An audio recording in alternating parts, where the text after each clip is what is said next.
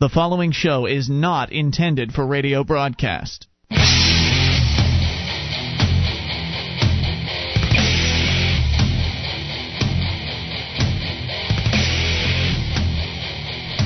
This is Free Talk Live. It is the internet edition of the show. And as always, you can bring up whatever's on your mind. There's no toll free number, though. Just want to let you know that. Because, well, we don't have our network with us. I couldn't bribe any of the board operators to come in and work on New Year's Eve. I, I, I don't tried. think bribe's the right term. Pay. Well, uh, there would have been a little bit. uh, It would have. Okay, yes, because they wouldn't have been getting paid from the network, so they would be getting paid from me. Anyway, they wanted to take the night off, so we're here with you because, well, Mark, you're back in the uh, in the state this week. I am. I wanted to put you back to work. Yeah, well, eh, here I am. Not that I haven't been working all day on my uh, my new house here in, in New Hampshire. I, it's difficult to call, call it a house, but Right. it's now a cellar hole. But yeah, that's what I've been doing all day. So, how was your vacation? It was great. Uh, Florida was fun. You know, I had some things to do. Saw some people get uh, married that I know, and and was the best man, and did the toast, and that was fun. Good times, good times. Well, we're here for you. The numbers are going to be a little different tonight. Uh, the, the, it's, there's no toll free line. So 941 925 8357. You have to pay a little long distance. Uh, but then again, everybody's got cell phones these days, and it's probably free long distance, so probably shouldn't be a big deal. Likely. Right. Um, and of course, the amp line is open as well. So if you're a Free Talk Live amplifier, you can absolutely uh, get to us that way. Once again, the number for uh, for dialing in tonight is 941 925 8357. It's a big week, Mark. Uh, you know, of course, we've got the Liberty Forum coming up this week. We're going to be out there three nights this week, so half of the shows are going to be live Liberty Forum shows. Looking forward to that. Uh, by the way, tonight and tomorrow night we'll, we'll, we will be live internet only. And you know, Mark, you missed a lot last week. Uh, you missed us interviewing Russell Means. Yeah, I, I I did hear the recorded version of that, um, at least a good portion of it, until for some reason my computer cut off, Mm-hmm. and it was very cool. And I would like to meet Mr. Means, but um, you know. Well, yeah, I know that. I know that Chris, who is the guy who's organizing the Liberty Forum this year, I put him in touch with Russell, and so perhaps we're going to see Russell Means out at maybe PorcFest or maybe next year's Liberty Forum. So, it'd be really great. So excited about that. Uh, once again, 941 925 8357. Why don't we start things out with a story that I just didn't have a chance to get to this weekend? We mentioned it and it just never came around. It's about the Amish. And uh, I have to tell you, Mark, these people are my favorite religion of all time. Yes, you do like the Amish. They are my heroes because they don't bother anybody. They just go about their lives. I mean, you know them as well as, well as I do, probably if not more. Sure, we're both from Sarasota, and that's where the Amish come to play during the uh, winter time. A lot of them live there permanently. They they do. They've got they've got a little enclave down there, basically. Yep, you know that uh, you can get something constructed uh, well in Sarasota if the person's last name is Yoder. Yeah, that's true.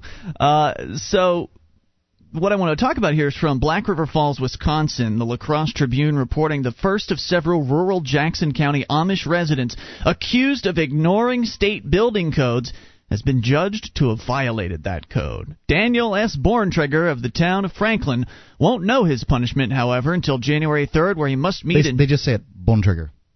Bone Trigger. Bone uh, where he must meet in Jackson County Circuit Judge Gerald Laabs' courtroom. He faces fines of between twenty-five and one thousand dollars for every day of violation, and could be barred from inhabiting the home he built without a permit.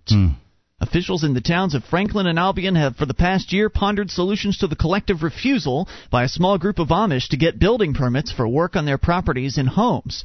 Complaints were filed in July against six men.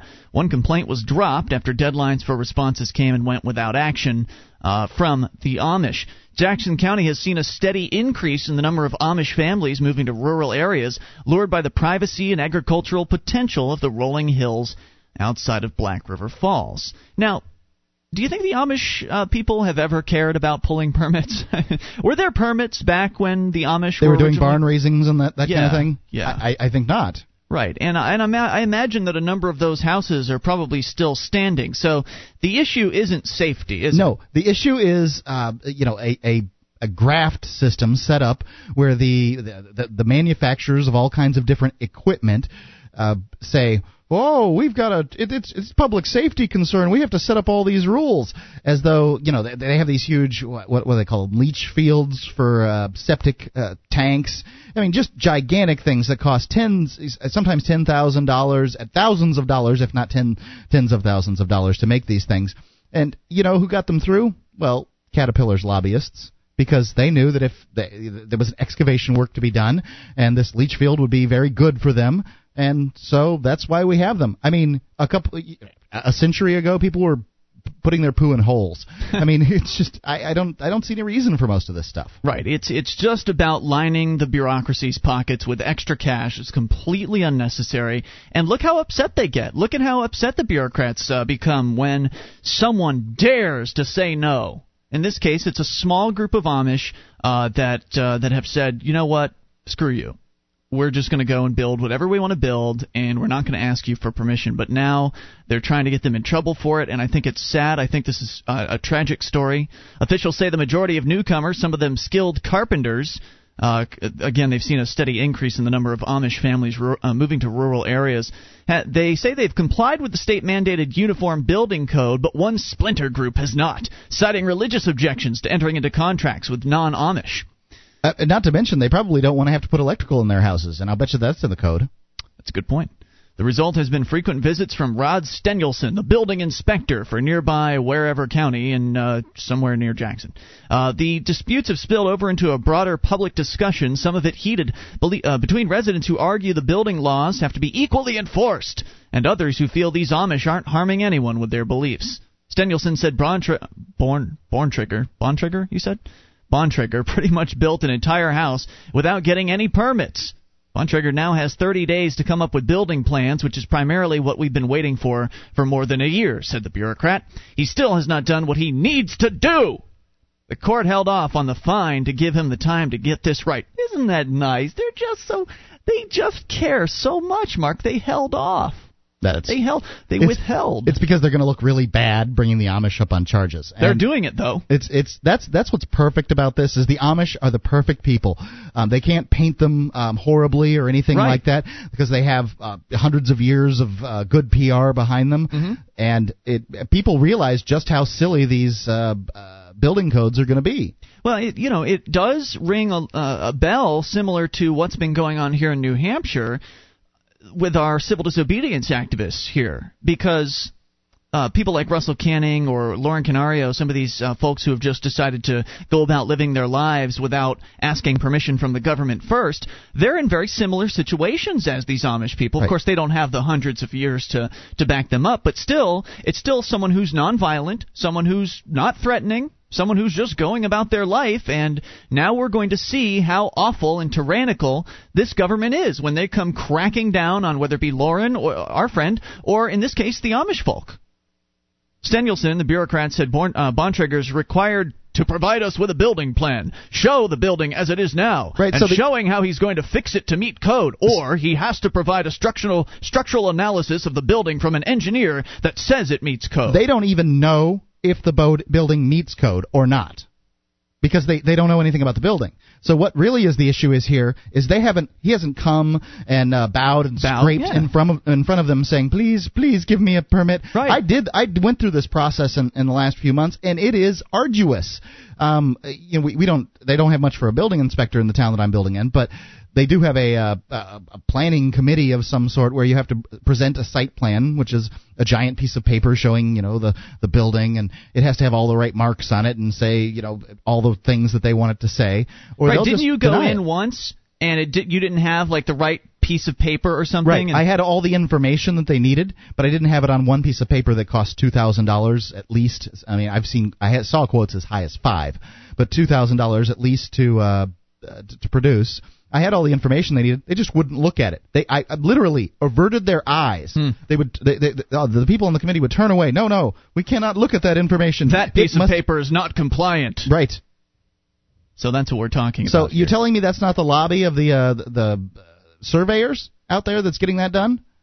Bontrager did have someone fax an engineer's report to the town, said Stenulson. I love how it says he had someone fax, because these guys don't have fax he doesn't machines. Have a fax machine. Stenulson, uh, the bureaucrat, said it was a couple of real minor drawings with little information and inadequate proof of compliance. in Danielson's judgment. By the way, you know what I'd like to know is inadequate proof of compliance. See, they don't know. This bureaucrat says he's required to provide us with all this stuff. Well, how is that exactly? How is he required to provide these bureaucrats with all that? How did that requirement come about? Did he ever agree to, you know, provide all that stuff? Because if he didn't agree to it, then how could he become required? That's can, what I'm confused about. I can tell you what the bureaucrats think. 941 925 8357. It's the live internet edition of Free Talk Live.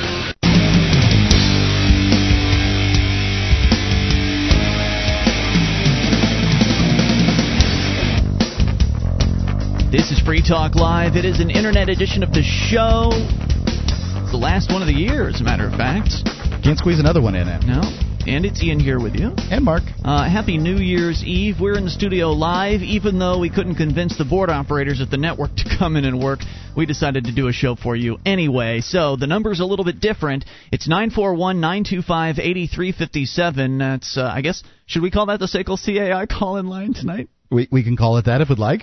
it's not toll free, uh, but it is 941 925 8357. Of course, the amp line is open as it always is. You know, the, uh, the podcast listeners are as far as from an advertising standpoint, they react uh, as, uh, to advertising on a much larger percentage than regular radio listeners. So, they sure do.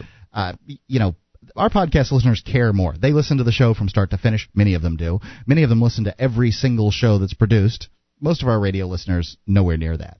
Um, maybe uh, maybe the folks in Montana they seem to be really. really oh, there's always the there's always going to be a, a, segment of the radio listening audience that is dedicated to a show. Mm-hmm. It's a small segment. I don't know what the percentage is, but there's definitely those people out there that make an appointment to tune in at a certain time to listen to Free Talk Live on their local radio station. I, I have no doubt that those people exist. I just don't think there's nearly as many of them as there are podcast listeners. It's hard to say because we don't really know how many people listen to the radio at any given moment in time. Uh, of course, we also we hear from certain radio callers, but then again, there's you know probably hundreds, if not thousands, more that are just listening that we'll never hear from. So many of them we won't know what their level of listenership is. We'll never know. It's it's difficult to know those kind of things, but why do you bring that up anyway? Well, I was just saying that uh, we're doing a podcast only show. Be, we could right. just decide to take the night off, but podcast have. listeners are our most important listeners. There, you, now that's a way to put it. Yes, you're right. Um, and so they would be sad. They'd be very sad if we didn't put out any product. I'm sure they have an expectation. Many people uh, design their days around listening to Free Talk Live. They, you know, they either listen while they're exercising or whether at work or whatever it is that they're doing. They want to be able to listen. Right. Plus, uh, I should mention, Mark. I know that you you get the updates like everybody, uh, most of our listeners do. Mm-hmm. Um, and how I get, find out what's going on in the show. Right. You can get signed up for that at updates.freetalklive.com. But as you know, we sent out an update. Uh, I guess was it Saturday, Friday, somewhere around then, announcing that we are now streaming an additional stream. It's over our webcam. So our webcam, Mark, now has the best quality audio of any of the Free Talk live streams. So we're encouraging our listeners to listen to the show online. If you're going to listen live, listen via the webcam. And it's easy to do. The link's right there on the uh, the TuneIn page. Uh, so you just go to cam.freetalklive.com. That's the way to pull up the show. You don't have to watch if you don't want to. If you've got things to do, you know, if you you're cooking dinner or surfing the web, whatever, you don't have to watch it to listen. I can't imagine somebody would watch that start to finish. Well, you would you don't want right you don't want to watch it necessarily start to finish, but but if you're listening, it increases our listener count or our viewer count, and the higher our viewer count is, the more people on the the website that streams us, stickam.com, the more people will see the show. So by the end of the by the end of the show last time, Saturday, the first night we did this, mm-hmm. we were the top show on their radio listings because we had like 70 something people listening to the stream via Stickam. Wow, only 70. 76, I think surprised it's not more, but uh, tonight we'll probably have more. Well, there's only so many people that are on the service, and then there's mm-hmm. only so many people that are interested in listening to radio because stickam.com is a website that it's sort of like the YouTube of. Um, and I realize we've completely gotten lost from the Amish story, but we'll who the back. hell cares? It's an internet show. Uh, there's there's no real reason to uh, be as structured as we normally are. But the stickam.com website, it's kind of like the YouTube of live streaming in that what YouTube has done so brilliantly is it has completely removed all costs involved in distributing video on the internet. Because if you had a video that you wanted to uh, to get online and you wanted people to download, and a bunch of people downloaded it before YouTube, it would you'd be paying through the nose for bandwidth fees. Okay. Whereas if you put that up on YouTube, YouTube pays for the bandwidth, and you can send that sucker out there to a million viewers, five million viewers if you want to, and it won't cost you a dime. So that's the brilliance of YouTube. The stickam.com website is the same sort of concept where we push our stream from the video camera out, and they take that stream, they rebroadcast it, and they handle the bandwidth for all the rebroadcasting. So all the people, whether it's 10 or 76 or 7,000 people that tune in via our webcam, doesn't even put a, it doesn't even uh, affect our server. Doesn't cost us anything. Yeah, it doesn't cost our server any bandwidth at all, which is great. Uh, so as the show gets more and more popular, we don't have to pay more for our server, which is a very good thing, and the quality is excellent.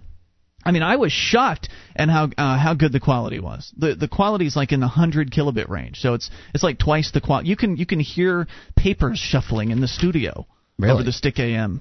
Uh, you can't hear that on the other. I don't think so. Well, I think what the the best part about it is is there's no delay.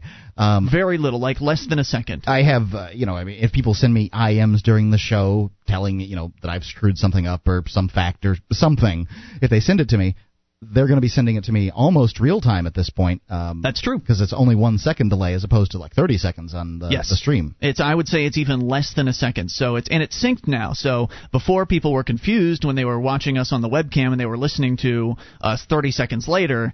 Uh, now it's actually synced. So it's really just the best of everything. So once again, cam.freetalklive.com. We want to convert you to a webcam viewer if possible. Of course, if you're a dial-up listener, well, you can't do that.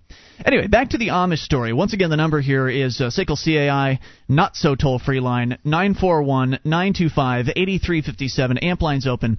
These Amish folk in, let's see, this is La Crosse. This is Wisconsin. Jackson. Well, it's like Jackson County is what I okay. meant. Uh, La Crosse, the uh, La Crosse Tribune's reporting that there's a clique of Amish people that have decided they don't want to have anything to do with uh, pulling permits to put up their houses. And so at least one of them built an entire house without asking mommy government's permission. And at this point, government, uh, the government's very, very upset. The bureaucrats are, are, are they're very pissed, and they want to they want to fine this guy up to a thousand dollars a day. Now, apparently, the fine ranges from as little as twenty five dollars a day to a thousand dollars a day. Mm-hmm. But you know it's retroactive. So if this guy's had his house up for a year, and even if it's twenty five dollars a day, that's going to be a significant fine coming. Well, they can make it retroactive or not. And I, I don't know. It, it, would seem to me that the bureaucrats are best off trying to uh, resolve this in as uh, with as little problem as possible. So I don't know how they're going to do that, but that would be what, is best for them. Well, the bureaucrats are already jumping down this guy's throat. Uh, they say that he hasn't provided them with the plans that they require him to provide. Uh, the bureaucrat claims that Mr. Bontrager's house doesn't meet code from footing to roof peak. I was there when he started building. I've been down that road many times. Said uh, that Bontrager was given advice and materials on following code, but ignored them. Bontrager was without a lawyer who uh, said Katie DeCaro, who has emerged as an informal advocate for the Amish in the building permit dispute. She said, "I don't think that he's got a chance. I don't think he got a chance to explain, but whether he did or not, he didn't have any legal representation." Apparently, Bontrager and his wife have 13 children. wow. The youngest, six months old. I would hope the last thing anybody would want is to see Amish after Amish showing up in court unrepresented Black uh, Black River Falls lawyer who represents the towns wasn't available for comment. So it looks like they're going through with this, Mark.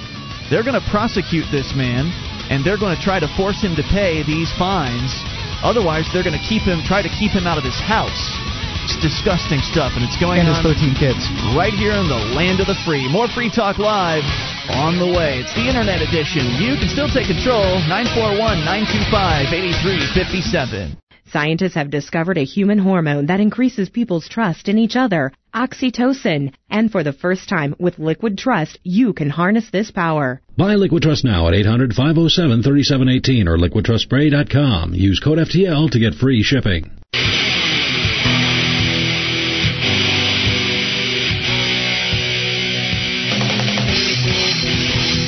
This is Free Talk Live, and it is a live internet edition of the program. No radio stations tonight. Our radio listeners, unfortunately, are forced to listen to some refeed from a month ago. So I don't know which one. I don't know what show it is. I don't really care. The network usually asks me, "What show do you want to put on?" Whatever. It's a refeed. Well, it, it's a slight issue right now, uh, having to do with live reads. I mean, people on the radio Yeah, you're right, listening Mark. to some live reads. Maybe so I don't should go back like just a week or something like that. Do you think that's what I should do? Yeah, something like that. All right. Well, anyway, uh, we're here. It's a live internet show. It is the New Year's Eve edition of the program. 941 925 8357. You can join us online at freetalklive.com, where we have the wiki with over 1,500 pages created by listeners like you. Go and uh, edit it to your heart's content at wiki.freetalklive.com, wiki.freetalklive.com. SACL CAI has a fucking full-orbed approach to account recovery. it's really three companies. He asked you to do that, He right? did. He Okay. did. He wanted me to do that. just to prove we weren't on the radio. Great. Now I have to put "not safe for broadcast" in front of uh, the show tonight. Thanks, Jason. hey, Jason has uh, bought and paid for this show uh, a hundred times over. It's really three companies in one. They do collections, early out billing, and they purchase charged off receivables. SACL knows that the way they treat your customer reflects on you. Their staff is respectful, they record every call, and they have the best equipment money can buy so that your business is handled as efficiently as possible. See their banner at freetalklive.com or call 800 544 6359 and do business with businesses that support Free Talk Live. yeah, I'll give him one too. Fuckity fuck fuck fuck. All there right. you go. There's no FCC tonight, so I have to will myself to say um, the F bomb and the S bomb. I, ha- I have to decide yeah. that I'm going to say Although there was a last last segment I came close to uh, cursing and I backed off just because it's just my natural habit to to back off from that. But I swear you, I swear to you, we're really here. It's an internet show again, no toll free line. 941-925-8357. Uh, so we've got, uh, as always, just a lot to talk about here. Uh, batteries, planes. I know you said you had an email, Mark. I still don't know what that's about, but we'll talk about batteries on the planes. The TSA, they just can't stop coming up with stupid new rules. I've got a little. TSA story myself. Ooh, okay, okay. Well, let me tell this, and then we'll get we'll get to that. Okay. Uh, this from CNETNews.com. If you don't want to, if you don't want to lose your spare lithium batteries for your camera, notebook, or cell phone, and lithium batteries are a little pricey. These Oh, aren't yeah. alk- alkalines. I bought uh, I bought a battery for an um, an old computer I had, and it was $150. Yeah. Well, apparently, if you don't want to lose them, you better pack carefully for your next flight. New rules from the TSA that take effect tomorrow ban travelers from carrying loose lithium batteries in checked baggage. Checked. That's, Checked baggage. That's the That means you just can't carry it at all. apparently. Can you carry it on? Um, well, passengers are allowed to pack two spare batteries in their carry-on Carry-on, bag okay. as long as they're in clear plastic baggies. They got a thing for that. Fortunately, you don't have to worry about the batteries that are already installed in the devices you're bringing. The TSA has said it's safe to check in items like a laptop or iPhone that already have the batteries in place. The agency said that loose lithium batteries not installed in devices pose a fire risk to passenger planes. Now, now how is that exactly? I haven't seen any stories of fires breaking out on passenger planes uh, from lithium batteries. I, I guess if you were to maybe have something contacting both of the positive and negative sides to draw Sometimes the batteries do blow up. I mean, I've I've heard of that. Yeah, but why is it just lithium batteries? I'm not sure. Well, recently the National Transportation Safety Board could not rule out the possibility that lithium batteries started a fire in a plane on Philadelphia or at the Philadelphia National Airport last year. If you do plan on bringing spare batteries in your carry-on bag, be aware of some other rules. You can only bring batteries with an equivalent of up to 8 grams of lithium content. Does that say on a lithium battery how much lithium there is in the battery? I don't know much about lithium batteries. Anyway, as for and as for lithium metal batteries, whether carried as a spare or installed in a device, batteries are limited to 2 grams of lithium metal. So, everybody that's got batteries, bewares. Ugh. Now, they don't go through every single carry on bag. And they couldn't possibly take notice of, you know, on the x ray machines, they couldn't possibly take notice of every little thing that was in there. How are they going to determine if there are lithium batteries in your bag? I, I I don't know. They I can't imagine. Even if they're screening all the bags that go through, there's just no way that they could uh, handle it. They can barely handle. Um, you, you see all the bureaucrats that are standing out there scanning your carry-on bags, let alone the huge pieces of luggage. My wife and I just came back from Florida, as as people as longtime listeners know, and we carried four bags total um, on and and a carry-on each. So you know we had a little carry-on and they had to get all those bureaucrats out to to scan our carry-on bags. I mean, these uh, it was 50 pound huge suitcases that they had to scan at that point. It's just it's impossible. Yeah, I think this is just absurd. And, and apparently the rules are just because the National Transportation Safety Board couldn't rule out the possibility. So th- there was a fire that started on board a plane at Philadelphia National Airport last year, and they investigated the fire. They didn't determine if it was started by lithium batteries. They couldn't figure out exactly, I guess, what started the fire, but they couldn't rule out the possibility, so therefore they've just created a national ban on lithium batteries in your uh, checked baggage nuts. Well, so what was your story, Mark? Uh, I, I, I don't know. I, I forgot all about it. TSA story. You yes, were TSA uh, traveling over the last week. So what um, happened? We I went to uh, an airport that I don't normally go to. It's, it's uh, Punta Gorda, and actually nobody normally goes to this airport. It's a very small airport. Uh, Air Skybus is uh, a new airline that's started doing uh, cheap service, and I wanted Mhm. to try it out. What's it like to travel on this airline? It was a lot of fun. It's great. Um, Really? They Okay. actually have they, they allow you to sponsor an in-flight message. I was going to say, what was fun about it? What, what do you mean by that? Sponsor an in-flight message? Well, Like everything's for TV? sale. Yeah, no, no, everything's for sale on Skybus. You buy your sandwiches, your drinks. Uh, the, you know, So you don't get a freebie cola or anything like nothing, that? nothing. Nothing. Okay. which is good. I want to pay for my flight, and then if I'd like something to drink, I'll pay for Yeah, that. I'm fine with and that. If I want I'd a sandwich, drink water. I'll pay for that. Yeah. Um. Well, if your water, you're gonna have to pay two dollars for a 12 ounce. Uh, Oh, that's right. I can't sneak it on board anymore. no, no, sorry. You can in three ounce glasses, uh, little three ounce little, containers. Um, No, but- I don't think you can. They don't let water on board. Uh, you, I think you'd be able to get water on board in three ounce containers. Maybe enough of them. They might get suspicious. They'd probably be suspicious. Right. But either way, everything's for sale, including they have, uh, you know how they have that Sky Mall magazine Yeah. that allows you to uh, look through on most um, airlines. Well, on this one, they have their own little. Uh, little magazine that you can look through, but they have all the stuff there on the plane that you can buy. You lay down ten dollars, you get a little black backpack for your kid. You lay down a hundred bucks, you get this uh, cubic zirconia bracelet. Wow. They have all uh, you know Swiss chocolates, liquor, all That's kinds amazing. of things. It is amazing. Um, at, and they have this little in-flight message. If you'd like to sponsor this in-flight message, um, contact us at sales at skybus.com. Hey. I, I, it's pretty cool. I don't. I can't imagine that the uh, cost per person is. So wait a uh, minute. Is the captain doing that live? and It wasn't the captain. It was the uh, steward. They're they're doing it live though. Yeah, it was a That's live. It was live. Live read. live read. Yeah. I think it's a great idea. Um, and This anyway, flight on Skybus brought to you by Sekel CAI.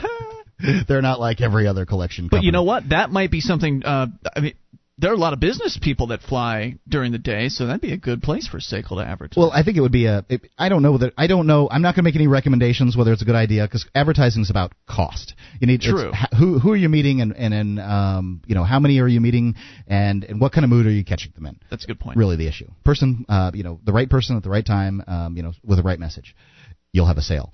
Anyway, the um. In Punta Gorda, it's a tiny little airport, and it only has Skybus, and it only has three flights a day. So they have what 12 TSA people there to handle that, right? and the flight was delayed. Skybus apparently isn't. A, uh, at least the flights were both of our flights were delayed. Um, and so we decided we'll tour the uh, the, the metropolis of, of Punta Gorda while we're here.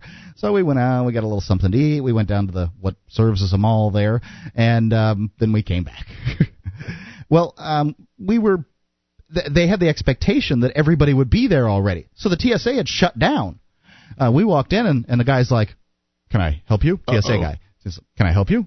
And I'm like, "Yeah, we'd like to check in." Oh, We- so right, you weren't there because you already knew the flight was going to be late. we went in, we checked our bags, and they told us the flight was going to be late. Um, so, so then you went out to the eat. in-laws had driven us to the airport. So then we went out, and we we poked around, and, and then we came back. So our bags were already the checked bags were checked, but you still had your carry-ons. Right. Okay. So we needed to be, um, you know, scanned and uh, checked and poked and prodded and all that stuff.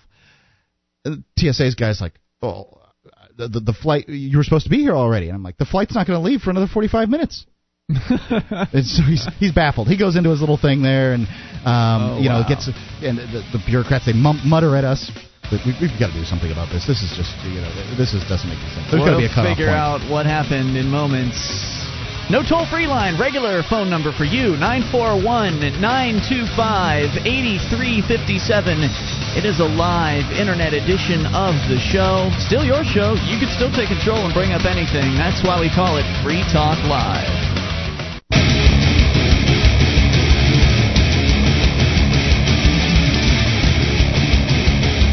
It is the live internet edition of the show on this, the final day of 2007. Only a few hours remaining here. It's Ian here with you. And Mark. No toll free line, regular number for you tonight 941 925 8357. That's again 941 925 8357. The amp line is open, as it always is, for our uh, lovely amplifiers out there. And, uh, and we'll talk to you about whatever you want. Still the same show, it's just that we can curse. Because the FCC's not around. Not that we will a whole lot, uh, but we can, and you can too, and it's no big deal. Okay? So, 941 925 8357. Mark, you were telling us a story. Uh, you just having returned from a week long, luxurious vacation in sunny Sarasota, Florida. It was nice. Uh, and you had a little trouble on the way back. You were flying on a relatively new airline, Skybus. Apparently, they were running a little late to the airport you were at. The airport you were at was uh, such a tiny airport. They had figured, the TSA had figured that everyone was already there. They were ready, getting ready to shut down for the night. Right, because this, the plane was already scheduled to have departed at the, at this time, but they were late, and I knew that. I found that out at the desk. You found it out, but apparently the TSA didn't find it out. Well, they they had found it out. They knew that too. They just had the expect. They just expected that everybody would be there, and they were wrong. I was not. Right, because you guys had left to go and get some dinner, walk around a little bit, and then when you came back, the entire little screening area had been shut down. So what happened? Well, so the uh, TSA agents, uh, you know, they, they, they allowed me, and they unlocked the door, chuck chuck, and uh, allowed me uh, and my wife in, and you know, they're excuse me. Um, they were like, uh, you know, giving us these very terse orders, you know, wanted us to go, very quickly, and you could hear them talking amongst themselves, obviously loud enough so that we could hear them, so that we would be warned. Um, What were got- they saying? We've got to do something about this. There, there, there should be a cutoff. This is this is just ridiculous. Oh, they wanted to turn you around uh, and say go home. I, I don't know that they necessarily want. They didn't want us there. They did not want us to exist. That was Right. uh, really what the, they, they were. They were bothered. There were two TSA agents outside smoking. Right. And uh, out in They front of the thought the work was done for the day. And and by the way, it's not like it, it's not like they had anything to do. We stood for another half of an hour waiting for the plane. It's not like we cut this close or anything. Yeah. Um, we stood for another half an hour, and we just watched the TSA, yeah, wander Mill around. Right. do nothing. They were just upset that they had to work, Yeah. like your classic bureaucrats. Bureaucrats. And you know, when you think about it, the Skybus people would have never done such a thing. No. Nope. Uh, It's it- They would have they would have apologized. They would have said, "Oh, I'm so sorry, sir. Let me flip this uh, machine on over here. Yep. We'll get you right through." Right. You know, they are motivated in a different fashion. They know that if I if I write Skybus uh, command and I say your people were mean to us, this is what happened, blah blah blah blah blah. If I write TSA command and say that your people were mean to us, this is what happened, I'll probably ne- not get a response. If I do get a response, it'll be some form letter that says you will obey, citizen. Mm-hmm. Um, and Fuck off. and it just it's going to be a bunch of that, a whole bunch of f off. And so I, you know, I kept my mouth shut. I decided this this wasn't the time to uh, go fooling with these people, and uh, they, but but I didn't do anything without an order. That was my little uh, uh, fu for them. I Wait, know, what? What do you mean? I didn't do anything, um, you know, in that line without an order being told. So if they told me to take off my shoes, I took off my shoes. Oh, so you just stood there, waited for them to tell you to do things? you know, c- come here to do this. Okay. But my uh, laptop, they didn't tell me to take my laptop out of my bag, so. violation. Brr, brr. And so I had to pull the laptop out and put that on, and then uh, I'd stand in front of the little uh, machine, and she's like, "Come on," and then I walked through. but uh, you know, that- that's how that went, and uh, So that was it. No dogs this time. No surrounding by uh, the police. no, I didn't. Uh, I, I didn't give them that kind of cause. Okay. I just, uh, you know, I just th- thought it was interesting, and and this is how the TSA works. This is how the government works in general versus how a business works. A business is going to try to provide you with what you want. Okay, so there's your story, uh, and and that you're absolutely right. I mean, the the bureaucrats they just don't care. They have no incentive to care, and nothing short of complete marketization will ever change that. Nine four one nine two five eighty three fifty seven. I have that email if you want to read that. Yeah, we should get to that, but first, uh, let's talk briefly about the AMP program because we did mention it. Uh, that, or I don't know if we mentioned it, but anyway, the AMP, uh, the AMP line is what I mentioned, and that is open, um, and it's one of the perks, one of the many perks that our amplifiers receive for sending us as little as three dollars per month to help support the show and help get Free Talk Live on more radio stations. Now, you know, because we talk about it every single night of the show, that the purpose of the AMP program is simply to advertise, market, and promote Free Talk Live, to uh, make radio stations around the country aware of the show, and then hopefully get them to add the show to their lineup. And we've got over 33 stations now. We've got two more coming on board. Probably another. Th- I would say we're probably going to be able to announce at least three new stations officially within the next month's time. Uh, it's just amazing. I remember how hard we technically four. We used technically to four. struggle to uh, you know get at a new station. What a big deal it was, and now uh, we're picking up steam. The the, the momentum's going uh, thanks to the amplifiers, and we're adding stations all the time. Yes, and so we want you to be uh, become a part of it. If you like the show, if you value Free Talk Live, and you think it's worth more than zero, you should go to amp.freetalklive.com and get signed up because it really will help us out. And uh, as we mentioned, you get perks. You get the AMP only call in line. You get uh, the AMP only chat room, which is uh, pretty I have to say the chat room's been hopping recently as a result of our new uh, audio stream on the the internet fe- or the uh, the cam feed. Mm-hmm. So basically, what the chat room is, I don't really ever explain it, but what the chat room is is it's sort of an, an exclusive area of the studio cam for amplifiers only. Stickam website that we mentioned earlier, stickam.com, they let it, they make it so that you can restrict the chat room on the camera to your friends. And so basically, if you become an amplifier, then you can get on our friends list at stickam.com and get access to the AMP only chat room where you'll be able to chat with uh, other people that are in the same club, if you will. And you can still watch the cam and listen to the show uh, as always. So there's that. There's the AMP only forum, which is available on the Free Talk Live BBS. And there's also some other perks that, uh, which I find interesting because the amplifiers will create their own, their own perks. I love it when this happens. Uh, so, for instance, there's the AMP only shrine, as a matter of fact which some of our Shriners just decided to start taking, uh, I guess you could say, a little more risque photos of themselves. How come I've never seen this? Have you been to the AMP only uh, section of the forum, Mark? Well, no. Why don't you try surfing around all the features we I, have on our website? I go to the BBS and, and I search Mark. Yes, we know. So anyway, well, one of our listeners will go to the amp uh, the, the amp shrine and they'll type in Mark and I'll find it as. Well. All result. you have to do is click on the amp forum. It's right there. It's one of the stickied ones at the, the top of the forum. Okay. So so you get all that stuff and uh, there's a little sense of community there. But the real reason is to help Free Talk Live get on more stations. And up until today, uh, we had locked out the credit card form on the website because there have been all kinds of we've we've been having problems with the credit card form because there's been uh, some work that's being been being done for the last year.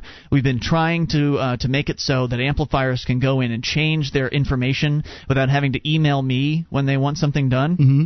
and sort of you know keep track of their own accounts and and have more control over their uh, their amp account, and that's coming. Like a little amp control panel thing, that's coming. That's not here yet, but the system's now working correctly, and so our credit card signers will actually have their their information retained. Unfortunately, for the last three months or four months since the beginning of September, every credit card subscriber that has signed up, we've lost all their info. So Mm. I'm going to have to send them all emails and say, look, hey, we've just basically given you the AMP subscription for free for the last four months because our system sucks. But it's fixed thanks to our wonderful new programmer, Dan, who is also an amplifier. And uh, I know getting, Dan. Yes, and it his is- girlfriend Beth too. It is getting better and better, and he's doing a fine job. So uh, we look forward to more improvements. But the AMP credit card form is now back online, and it should be functional. So amp.freetalklive.com to get on board there. That's amp.freetalklive.com. Makes it's going to make a big difference for us coming up in 2008. The more stations we can add, the better as far as uh, affecting this uh, election is concerned. You know, I'd like to really um, encourage podcast listeners that um, out there, essentially, they listen to the show for free. Um, like for basically radio listeners, they they pay for their listening of the show by listening, sitting through the what five minutes of commercials that go on in each break. Thereabouts That's four, less, three. that. That's about four. there, there, there thereabouts. They listen to the four minutes of commercials that come in come in each break, and there's four breaks per hour, and, and that's kind of how they pay by listening to the uh, Sure. commercials that the advertisers buy.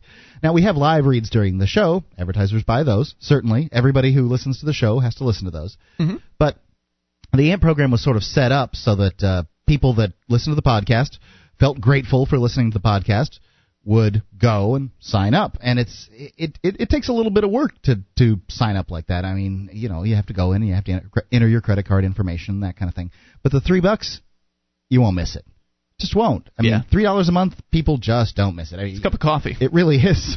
It's a cup of coffee for you, but for us, it all adds up when you've got 400 or 1,000 people. We've got almost 400 amplifiers, and you've got hundreds of people sending $3 but only a month. about 10% of our um, online list, our, our podcast listeners, only about 10% of them are amplifiers. Yeah. So 90% of them are out there coasting. We would love to convert you. Uh, anyway, hour two's on the way. Mark's email, healthcare, whatever's on your mind, 941 925 8357. It's the live internet edition of Free Talk Live.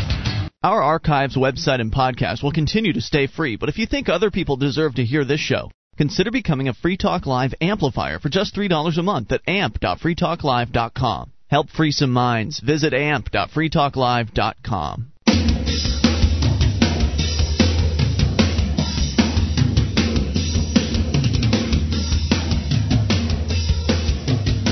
This is Free Talk Live. It is the live internet edition of the program. There's no toll free number, but there is a number. It's 941 925 8357 as we launch into hour number two of the program. Many things will sound similar tonight. It might sound a little looser, a little, uh, little more disjointed than it normally does because again it's an internet only show but we still welcome your participation we also have the amp line available and of course uh, always emails i know mark you're going to get to one here about was it healthcare or something what do you Well, uh, sort of welfare. Welfare, okay.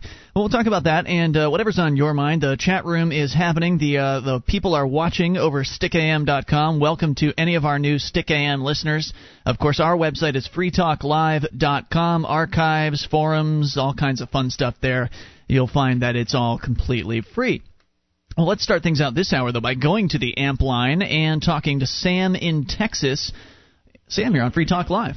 Hey guys, how y'all doing? Hey, good. Happy New Year. Fuck shit! You may not know this, but I have Tourette's syndrome, and sometimes it's fuck assholes, and it acts up, and tonight it's kind of bad. Shit. Okay. So I had in prison a roommate who had Tourette's syndrome. Oh no, I'm gonna get in trouble. Am this I gonna is get hate the email, Mark? best story because you know he had this he had a uh, it, it, there's all different kinds of Tourette's out there. It's not all just screaming uh, obscenities. Right. I knew I uh in in element no, it was in elementary school. Middle school there was a girl I went to school with who just made noises like "Huh, eh, Right. Eh." My brother does that. Right. And, and this is uh, this roommate uh, did just that. He would mimic, he he would uh, mime any uh, noise, uh, like automatic so, sort of noise that was uh, that would happen. It's like Um, a printer or something. He right. mimicked the printer. Right. So when the the the, the so the the microwave would go ding, Kenny would go ding, and I loved it so much. I would start going ding. I mean, we just I just had such a good time with Yeah, this whole Tourette's thing, and he he didn't do it every time.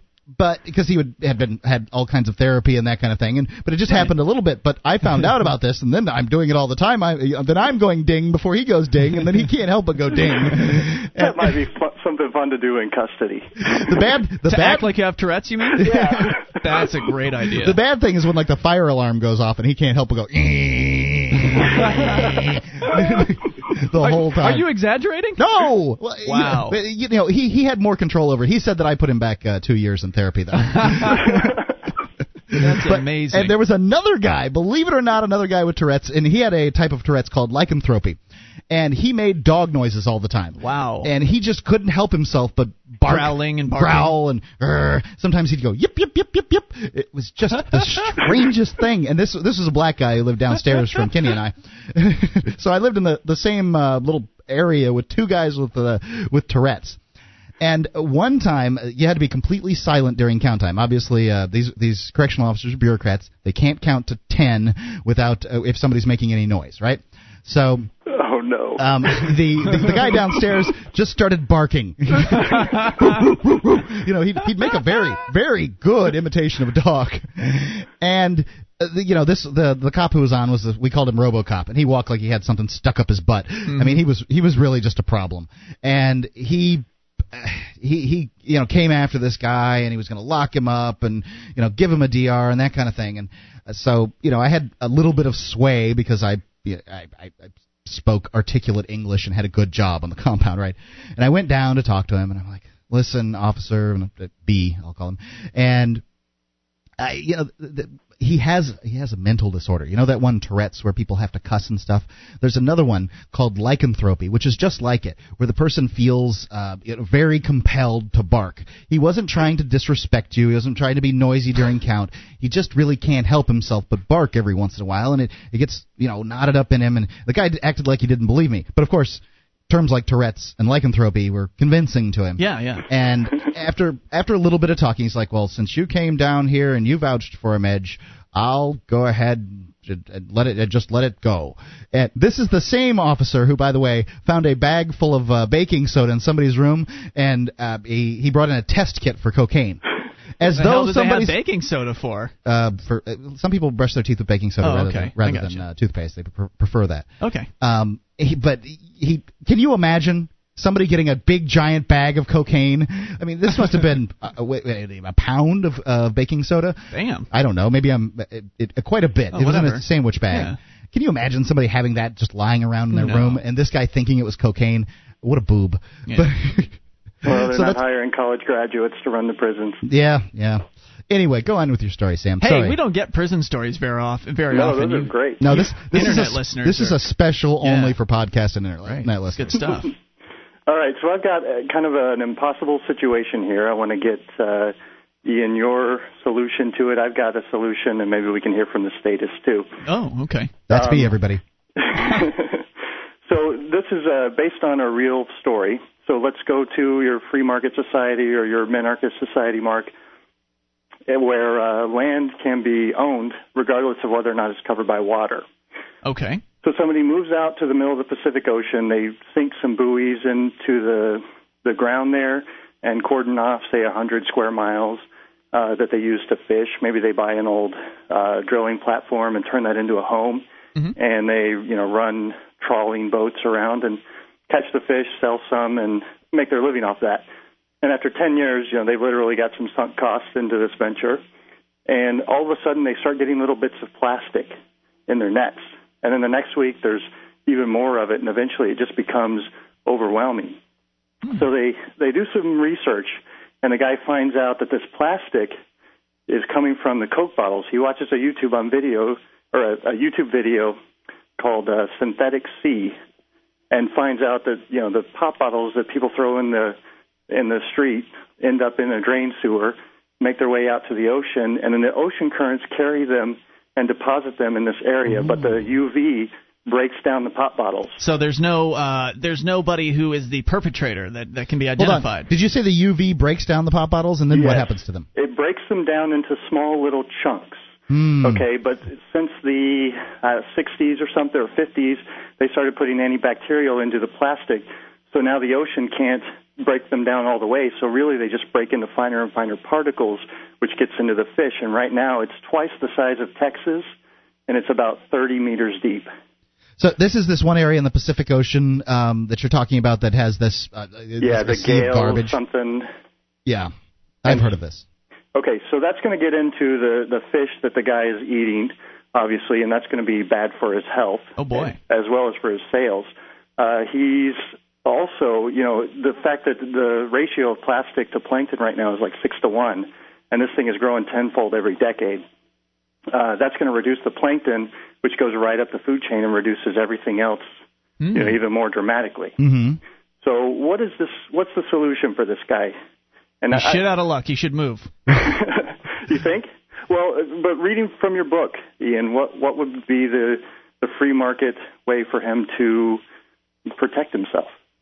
Well, I mean, certainly with uh, in a free market situation, uh, if you can't identify a polluter, then there's not much you can really do. He might decide to buy a barge and uh, make a, uh plastic recycling plant right there, where he's got all of it right in one place. He doesn't have to pay any kind of money to, uh, uh, you know, bring it to him.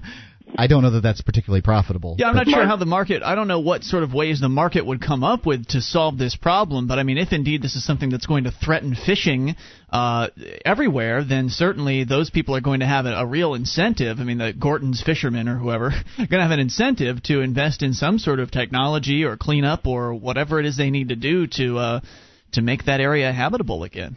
Yeah, no, Mark actually came really close to my solution. All right, what's uh, yours? Number one, you've got title insurance, which was in the market for liberty. It had a little discussion on that. So that may be something, you know, if lightning strikes your house and burns it down, nobody's at fault. So that's something where you could get compensated through insurance. The land has basically been poisoned, and if you're a farmer, you know, what can you really do about that if it's acid rain or, you know, something along those lines, like in this example? Would that be title insurance, or would that just be uh, just think regular homeowners property insurance. Maybe just property insurance, but a different kind that would be more common because, you know, people don't have these supposed government protections in place. Right. Well, the government's not protecting you in this particular instance either. I mean, I I Right. lived at a house, and uh, sometimes people would throw garbage out of their windows, and I'd somebody would be responsible for going and cleaning that up, and that somebody would be me because nobody else was going to go out in my front yard and pick up the garbage. Well, garbage. government won't even let you own the ocean anyway, so that's a whole uh, whole other Now, story. the, the best part of the story is I read a thing about an inventor who. Hang turned- on, dude. I think Okay. Mark has more for you, and you've got more for us. We'll come back. This is the live internet edition of Free Talk Live, 941 925 8357. You take control.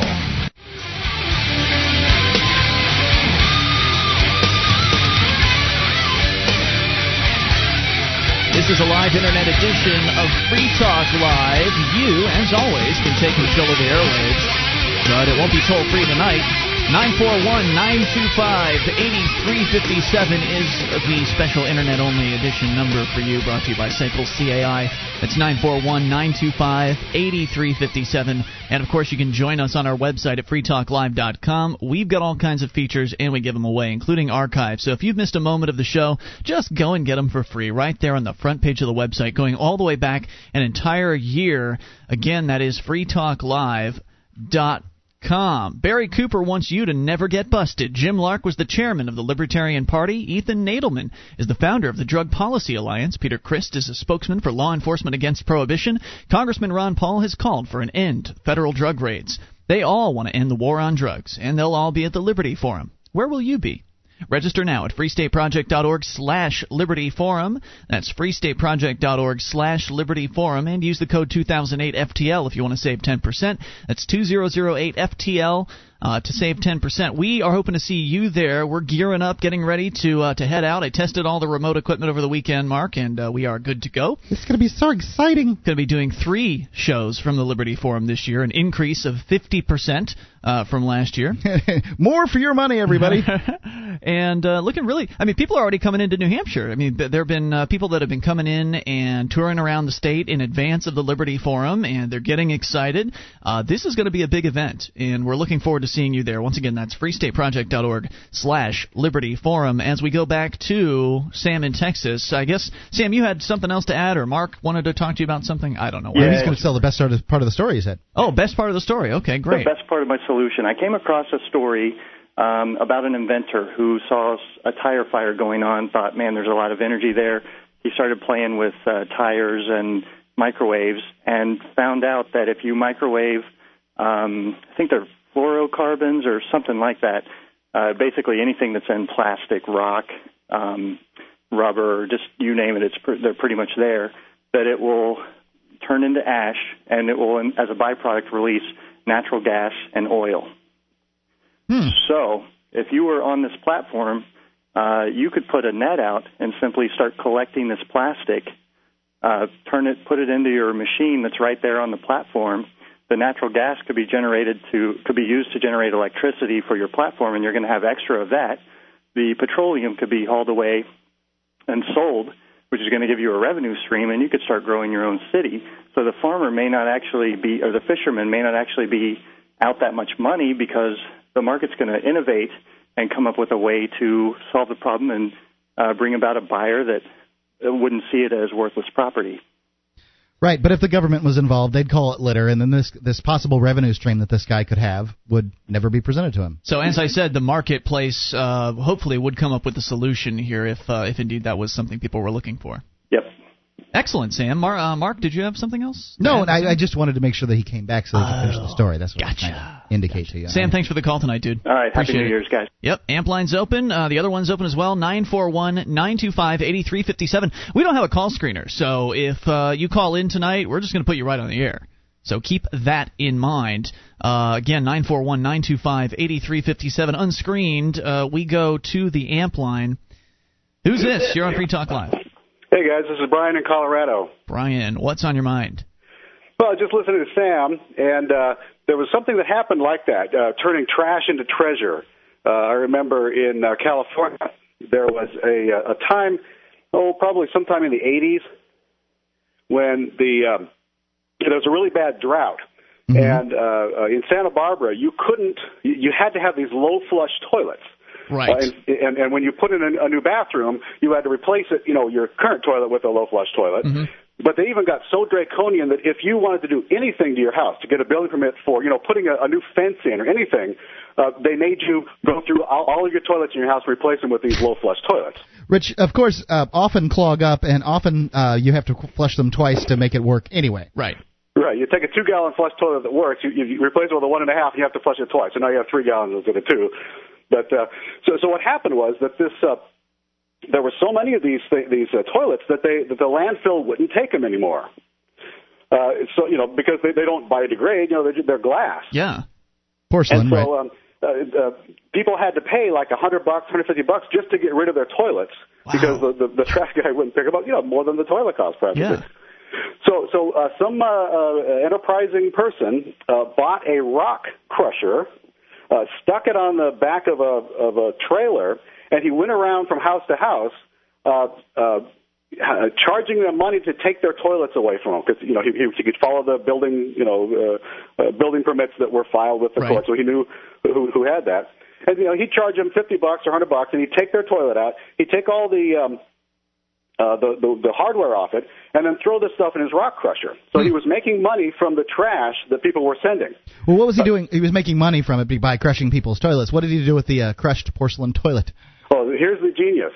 Uh, apparently, crushed uh, uh, ceramic makes an excellent addition to uh, asphalt road base. Interesting. So he was taking this stuff and selling it to the people making uh, asphalt road base. Awesome. Money coming in on both ends. That's brilliant. It was brilliant. Very good, Brian. Thank you for sharing. Anything else on your mind? Well, uh, uh, I'm in New Hampshire now, and uh, can't wait to get to uh, Nashua and meet up with everybody at the Liberty Forum. Very cool. Well, we're excited. We'll see you then. All right. All right. Thanks for the call.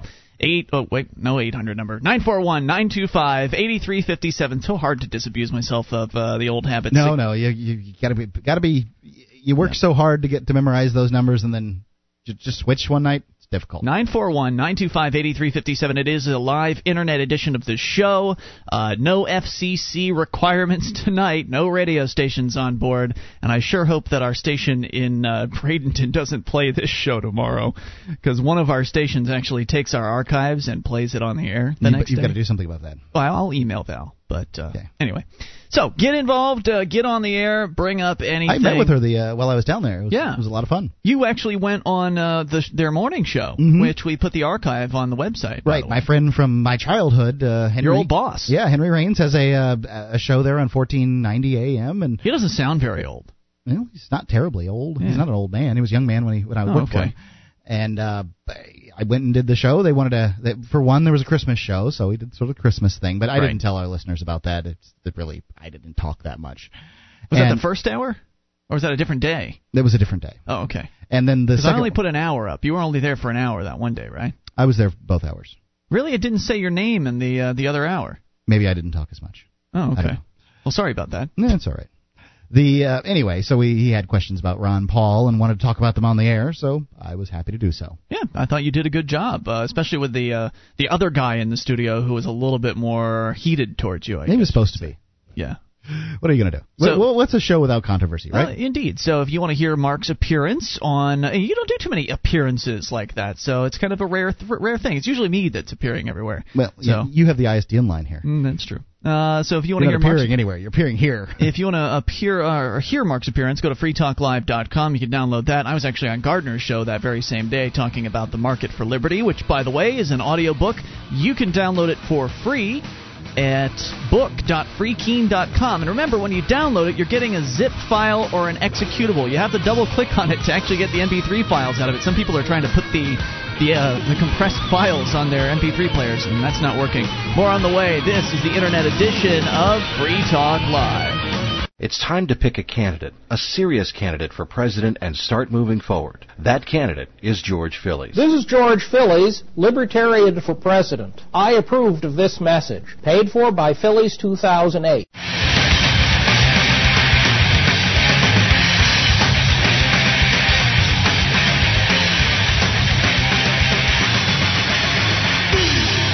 This is the live internet edition of Free Talk Live, and you can take control of the airwaves via a very not toll free number 941 925 8357. No call screening, we just go right straight to you when you call in. 941 925 8357. As always, you can join us on our website at freetalklive.com. The features there we give away, Shrine of Female listeners included, the dozens of ladies who've taken the time to send us their validated photo and prove they listened to the show, head over to shrine.freetalklive.com. See what that's all about. That shrine.freetalklive.com. Your mattress was likely manufactured using all kinds of disturbing chemicals. Does this bother you? Well, it bothers some scientists, especially in the case of young children. Savvy Rest mattresses are made of 100% natural latex rubber, organic wool, and organic cotton. You can try their crib mattresses too. SavvyRest.com for the sleep you've been dreaming of. That's SavvyRest.com. All right, so 941-925-8357. That number brought to you by SACL CAI. And Mark, you've been itching to get to your email box here, and then we can talk about Canadian health care and how dismal it is. Uh, but what's this welfare email about? Do you have that? Yep, um, it's, it's from Rich. Hey, Mark, I'm a relatively new listener to Free Talk Live, and I listen to the show on podcast, so I get a little behind, though I finally caught up uh, with to, to the current week. Anyway, I tend to agree with you more than I do Ian. You seem to have a more sensible view on things. Isn't that right? Yeah. Anyway, you guys have definitely got, got me thinking more and more about how bad government really is, and that's the idea. Really helped me on the path to learn more about Ron Paul. I have never really cared much about voting until now. I registered when I was in high school and have been able to vote for 10 years now, but I've never used that ability. But now I've um, have really opened my eyes. I participated on in the November 5th Money Bomb and also went to a Ron Paul rally in Philadelphia. I drove three hours to get there. Wow. I do hope he wins. We we need him so. Anyway, I'll get to the reason why I'm writing. I hear you guys discuss welfare from time to time, but I don't recall you guys talking much about those who are disabled or handicapped in some way. I agree with you that welfare is bad and that it should be abolished, but some of the programs, such as food stamps and Medicaid, are available to both those who choose not to work and those who can't work. I understand that uh, you believe charity would be the answer to the um, sort of replace welfare. Would the same thing apply to disabled or handicapped people? I don't feel they're being leeches like those who uh, are able to work and don't. Many of them would not be able to provide for themselves, and they may not necessarily have family willing to take care of them. What would we do for them? Would Social Security disability payments also be abolished? Thanks a lot, Rich. Yeah, well, yeah. Uh, I mean, if we're getting the government out of this sort of world of helping people right. by giving the idea with welfare is that those people, for some reason or another, can't help themselves. Either you know the, the pressures of society or some kind of disability or something like that is preventing them from working.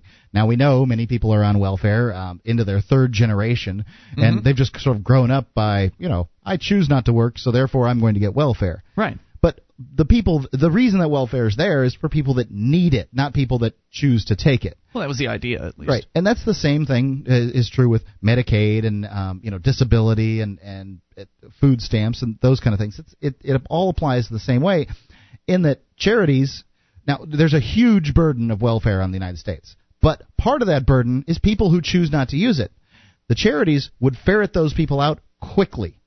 For one, those people would have to go and ask on a pretty regular basis for the money. Right. You couldn't be a leech. No. uh, in the charity situation. It's just it's just not going to happen. I mean, you could try, but you're gonna your life's going to be a, a lot more difficult. Um, you know, it's it's not going to be nearly as easy, easy as going to sign up and get a check for the rest of your life. Well, the charity has a finite amount of money in its bank Mm-hmm. account. You know, they get they only have so much coming in every year from their contributors, and you know they only they can only count on so much. They really can't count on anything because if they for some, do something that would upset their contributors, then they might get less the next time around. So they have to be very very uh, judicious with the way that they distribute their money, and so they have an incentive to really really care about who it is that they're giving their money to, and be very cautious with who it is that they cut those checks to. So yeah, you're right, Mark. They're Now, going I'm- to check them out. They're going to do the background checks. They're going to keep up with them. Instead of just cutting them a check every month, they're going to be there maybe every other week or every week, you know, checking in with them. I don't know. I'm not sure how they would organize themselves, but, you know, they're going to send probably a volunteer of some sort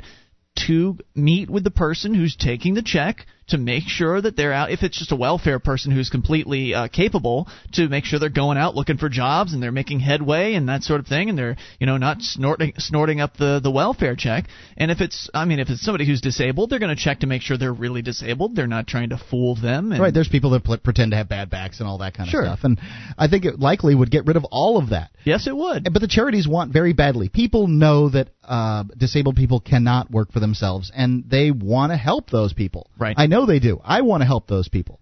Wasn't there a place in Sarasota that uh, helped blind people or something like Yeah, that? Yeah, the Lighthouse for the Blind, and uh, they they gave them work.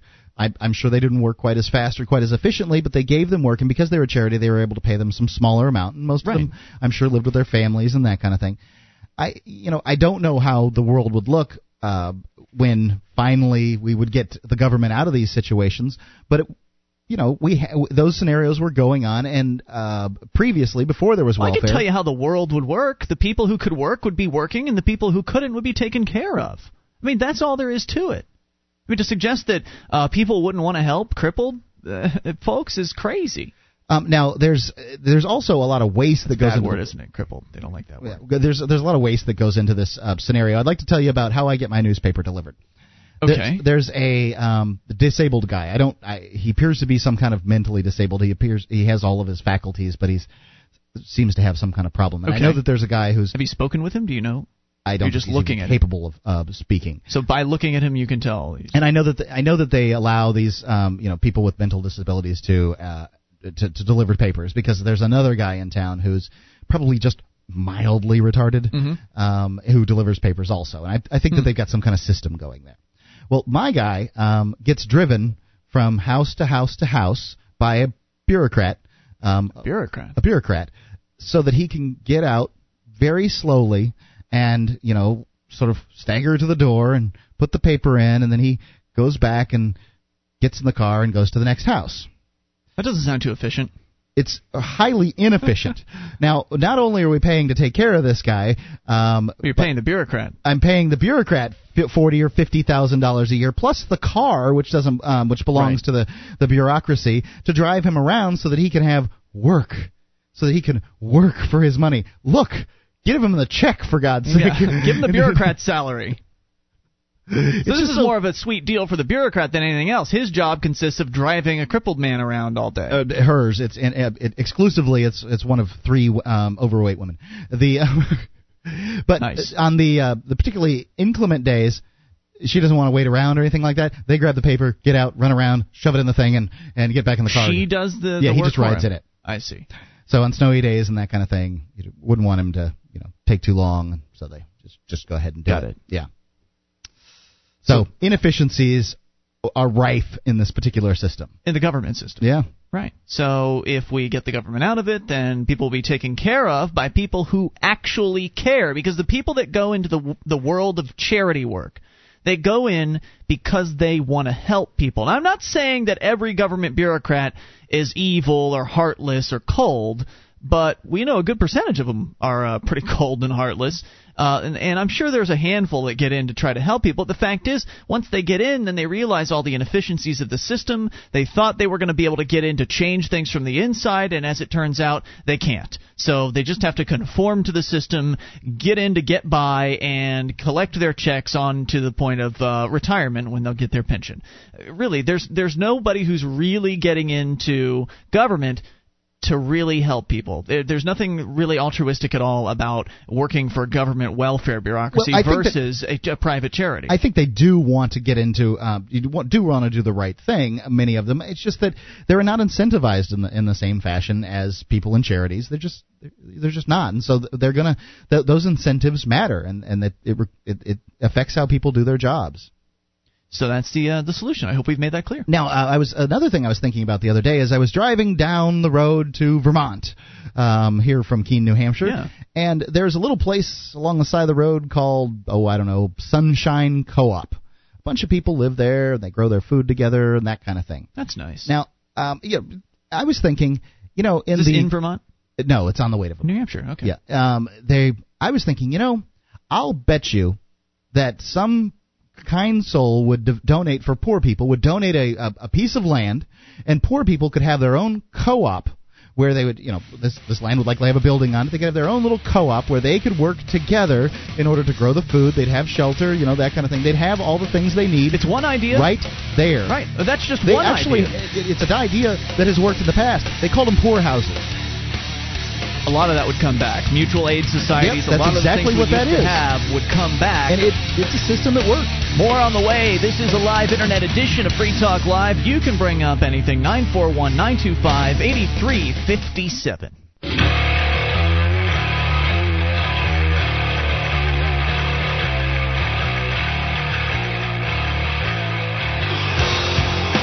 This is Free Talk Live. It is a live internet edition of the show. You can bring up anything. There's no toll free number, but there is a number. It's 941 925 8357 on this, the uh, New Year's Eve edition of the program. It's Ian here with you. And Mark. By the way, that number brought to you by SACL CAI 941 925 8357. The amp line is available for you as well. Uh, and of course, you can join us on our website at freetalklive.com. Big thanks to everyone who has purchased a product in the past 2007, the past year, uh, at amazon.freetalklive.com. It has been a, a very good year. Pretty much. It's not consistently going up every month. It'll go up and then drop a little bit, and then go up a little and then drop. But uh, it's been a few hundred bucks a month coming into the show, as a, more than a few, I guess, probably several hundred, less than a thousand, but several hundred. That's anyway. Very Uh, good thing. So it makes a big difference for us. Uh, go to Amazon.freetalklive.com. Buy all your stuff there. There are 41 categories to shop in. All kinds of products, uh, even the even the intangible goods like gift certificates, uh, Amazon unbox downloads, that stuff. We make uh, a percentage on that. So anything you buy, new, used, Free Talk Live gets a cut. If you enter through Amazon.freetalklive.com. Uh, still to come here, we have to talk about Canadian health care, but first we go to the phones and to the amp line. It's Puke in New Hampshire. You're on Free Talk Live. Good evening, gentlemen. Hey, what's on your mind? So, I just wanted to share about this uh, video podcast that I found um, on my weird meanderings through the internet. Okay. It's called the uh, Midwest Teen Sex Show. Oh my. And it's no, it's it's not pornographic at all. It's actually really good for uh, teenagers. It's a it's kind of a tongue-in-cheek sexual education show that's very frank about uh, sex. And um, Is it I just- happening in the Midwest or is it targeted to kids in the Midwest? No, it's just made there. Um, Hmm. It's like this, this woman and a few other people, I guess, in uh, Illinois or somewhere. Because kids all around, I mean, young people all around the country uh, need need help with uh, with understanding sex. Uh, but I imagine it's probably even worse in the the breadbasket in the Midwest. Probably in the, the Bible Belt and all that. But Yep. uh, I just thought it was it was really it's really well done and it's funny and I just I find it sad that there there's a need for such things in this country because you know parents won't talk to their children about sex. I mean, what are some of the things they talk about on the sh- on the show? What are some of the uh, the issues they cover? Uh, there was like they talk about masturbation and how to have safe sex and how to avoid uh, STDs and and like uh, how to do anal. Oh my. It's like stuff that that you know people need to know if they're going to have sex because kids are going to have sex, and it's. uh I just wanted to let people know because I know there's like teenagers that listen to the show and there's parents Sure. that listen to the show, and uh you know I, I like to see that because so many people in America are just like you say the word sex and they run away like it's some sort of monster. Or something. Yeah, like uh, you're pointing a cross at a vampire or something like that. It's uh, it's really the Puritan. It's the Puritan history, I think, of America more than anything else. And I think as time goes on, we get slightly better, but it's really not happening at any sort of increasing clip uh, as far as uh, helping people understand their sexuality and and become comfortable with it. Uh, really, Americans are severely repressed, and the way that comes out is in some some very bizarre ways. There are some people on the Free Talk Live forum, one in particular that I can think of, that is pretty twisted as a result of being uh, of growing up in a uh, a Catholic family. And as a result, he, uh, you know, he was prevented, I guess, from from knowing certain things, and now he's kind of a deviant uh, as a result of that. So it's very interesting the way uh, people's lack of exposure to sex and lack of understanding ends up manifesting in a kind of a sexual deviancy down the And line most- for many people. The way that most people learn about it is just by watching porn nowadays. And which is not a healthy way to learn about sex. right. It's definitely um not reality. You know, it's like Right. any other TV show, only worse. Well, the mechanics are real, but the uh, the interactions between the participants, right. not so real. Well, the mechanics are uh, real-ish. I mean, there are still some things, and, and we are on an internet show tonight. Uh, but the, but on you know, on, you get the impression that every woman enjoys anal sex. Is uh, you know if you well, watch porn, right, and you know, the idea which is, is dirty and disgusting, by the way.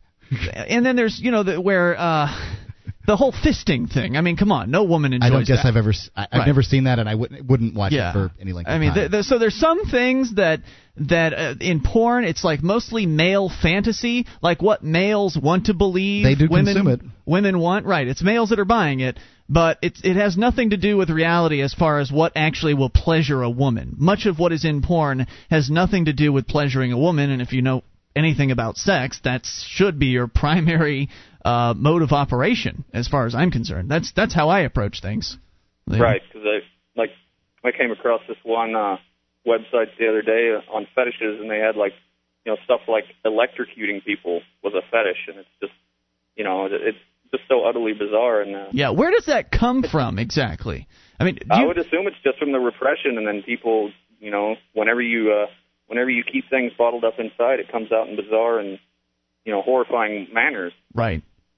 Kind of like violence, you know, all these kids that are I don't know if, how that really happens, but I mean, you know, there isn't as much violence in other countries, but yet there is a lot in America and uh I really don't know where I was going with that. So I don't know either. Uh, But what was the uh, the name of the podcast? but Midwest Teen Sex Show, and it's a video podcast, and they I think they do a video like once a month or something. Hmm. But it was it was really well done, and I think it's important for you know kids either need to talk to their parents or the parents need to realize that they need to say something. It's not the responsibility of the the, the schools, and you know the government has this program of just abstinence. You know, I, I feel like if Don't you're a teen, I feel like if you're a teenager and your parents have yet to talk to you about sex, it's probably not going to do you any good to try to talk to your parents. You see where I'm where I'm coming from? If Right. if your parents haven't talked to you about sex yet and you approach them, they're probably not going to do the best job. That's that's just how I feel. I, I could be wrong, but I, I would imagine that if they have, have strayed away from that uh, topic of discussion, they aren't going to be giving the best advice. yeah, you're probably right. They're probably very uncomfortable with the whole idea. In fact, Julia was telling me the other night that when she was growing up, her mom her mom didn't even let her say the word sex. Like the word sex was verboten, and uh, and as a result, now she wants to become a sexologist, for instance. So, um, which I, I find interesting, uh, but but nonetheless, it really just shows how a lot of kids that will will do the exact opposite of what their parents are telling them. So if their parents are saying don't do it, they're going to go out and they're going to do it, and they're going to do it in very dangerous ways that are going to put them at risk. And that's not what their parents want. Their parents want them to be safe, but keeping your mouth shut and not discussing these issues with young people is not the way to keep them safe. the consequences of not talking about it usually outweigh the consequences of talking about it because then you get pregnancy and diseases, and those are just fuck up your life. There No you go. Hey, I got that in. Also wanted to mention that the army, um, like they they only buy cleaning supplies and office supplies from some companies that like uh, hire blind people, and so there are companies out there that uh, let like disabled people, you know, work. So Well, I've There- seen retarded people uh, greeting at Walmart before, and I always just get you know it warms my It's heart a nice. little bit. It's Yeah. really nice, you know, and I mean, Yeah, there's gives you an opportunity to talk to them. If, if there wasn't welfare, that there wouldn't be people willing to hire, you know, mentally disabled or physically disabled people who wanted to work, you know, other than just sitting in their house and staring at the wall. Yeah, You got it, Puke. Any other thoughts? No, that's it.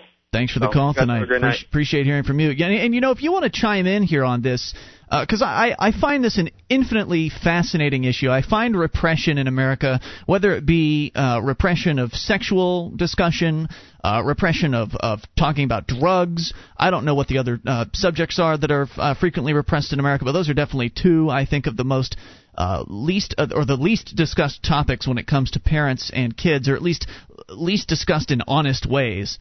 So if you want to chime in as far as what your history was with with your parents, you know, how did they do at introducing you to these ideas, to the idea of, of sex and, and what it's all about? How much information did you get from them? Because I can tell you, I didn't get jack squat. I didn't get much myself. I I really didn't. I didn't quite understand uh, the mechanics of it all. Yeah, I didn't. I didn't understand anything. What I learned, uh, you know, pretty much came from pornography. Luckily, uh, I managed to do more research on the internet prior to uh, meeting my first girlfriend, and uh, learned, you know, the truth about sex instead of this nonsense uh, that they teach you in in porn.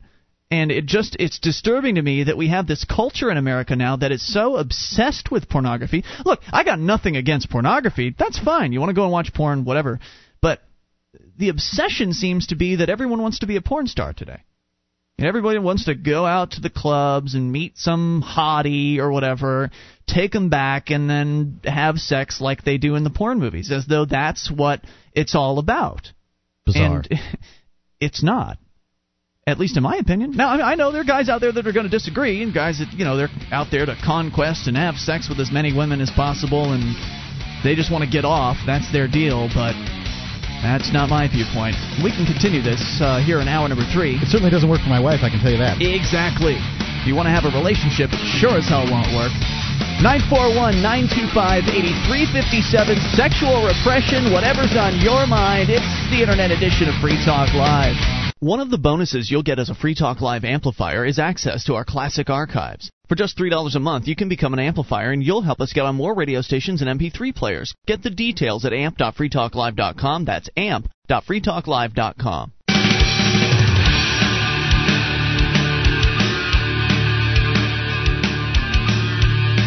This is Free Talk Live. It is the live internet edition of the program for this, the last evening of 2007. A happy new year to you. Hoping, uh, of course, that you have a safe one while you're out there on the roads tonight. If you're out there on the roads, I know, uh, Mark, you're going to be out and about, uh, going and visiting some free staters. Yeah, there's a there's a party tonight, and I, as much as I hate to be on the roads on amateur night, I it's sort of a policy of mine that I like to go someplace where I can walk. But um, I'm going to do that because I want to be, you know, I'd, I'd rather be around liberty sort of oriented people than just some bar. Very good. So uh, again, if you, I don't know, if you want to share, should we do New Year's resolutions tomorrow night? Why don't you do that? If you've got a New Year's resolution you want to share with us, you can call tonight if you want, or call in the show tomorrow night. Either way, we're going to be uh, internet only both tonight and tomorrow's show. Uh, so the number you need is nine four one nine two five eighty three fifty seven. Uh, that's the SACL CAI call in line nine four one nine two five eighty three fifty seven. And I have to mm-hmm. squeeze in this live read okay. because I didn't tell you about it. How would you like to lose up to 25? Speaking of New Year's resolutions, this is a good one. Lose up to 25 pounds in just nine days without permanently changing your diet. Check out this amazing doctor recommended product. Go to ftldiscount.com, read some real testimonials, find out how to order. That's ftldiscount.com.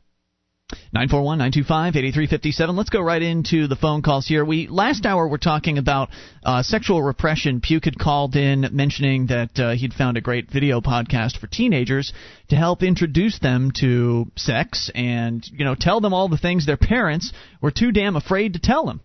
And I think it's really important. I really do. I think that uh, people should not be learning about sex from pornography. At least if they give a damn about the person they're having sex with if you are interested in having a relationship with somebody, you shouldn't be having porn sex. That's just my opinion. Would love to hear from you. Let's go to Johnson on the amp line.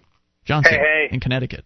What's wrong with porn sex? I, I think it gives kids a false impression of what uh, real sex is all about, and I think that's a, I think it's dangerous in that way. I think you need to be clearer about that, Ian.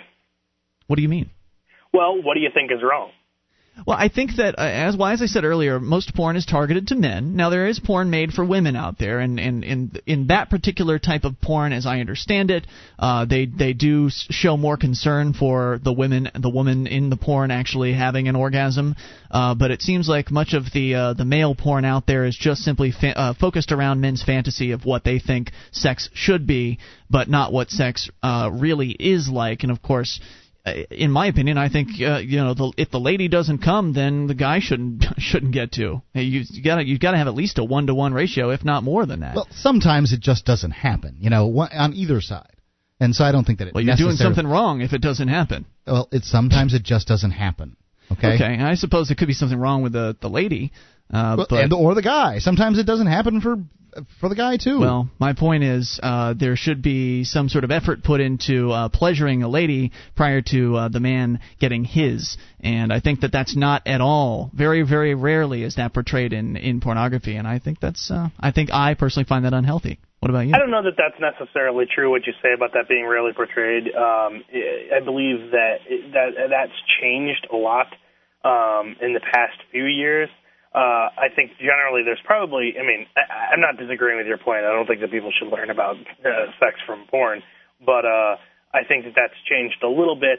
And also, I think that you you can't say necessarily that every lady is going to be the same as far as that's concerned. I mean, a lot of uh, women have suffered child abuse and aren't able to you know aren't able to achieve things the same way that guys are you know with any sort of regularity um you know and not not all sex is about an emotional connection you know not all sex is about a relationship Well, that's why I said if you're having sex with someone you care about. right Right. If you're just the kind of person that wants to go out for a one night stand on the town or whatever, then whatever.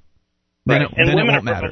and women are perfectly capable of having sex that's you know unemotionally kept unemotionally connected and uh i don't know dominant on their end i guess Oh, no doubt about that. I, I, I'm not denying that, and uh, certainly there are all kinds of permutations of relationships and individuals and uh, and situations. Just obviously, we're talking in generalities, and I think you you know you might be right. I think that the more female friendly porn has become more popular uh, over the years, but then again, I I certainly know porn hounds, so I can't really comment. I definitely agree, though, that you should never just be sitting around, you know, when you're having sex and just treating your woman like she's a worthless cunt. I definitely think that you shouldn't do that. like some of the people on our message board uh, might might do.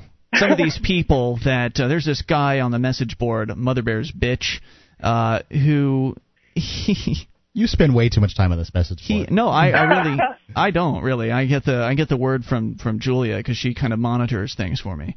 Uh, and she's the one that really has conversations with him. But he believes that men are better than women, and that uh, women are subservient to men. And I think it's uh, it's a despicable attitude. And I can only imagine if, if that if that guy ever gets uh, sex that he doesn't have to pay for, I can only imagine how unsatisfied his woman uh, will be. Just feel sorry for him. I'm sorry. I just wanted an excuse to drop the A bomb of uh, of swear words. Yeah, I can tell. someone someone in the chat has now posted that that, that is an acronym for can't understand normal thinking. Or see you next Tuesday. So, uh, so what's uh, what were you really calling about tonight? I'm really calling to uh, announce my excitedness of the fact that uh, I will be joining uh, at the Liberty Forum this year, Yes. and we will be offering some merchandise, which actually has me very nervous.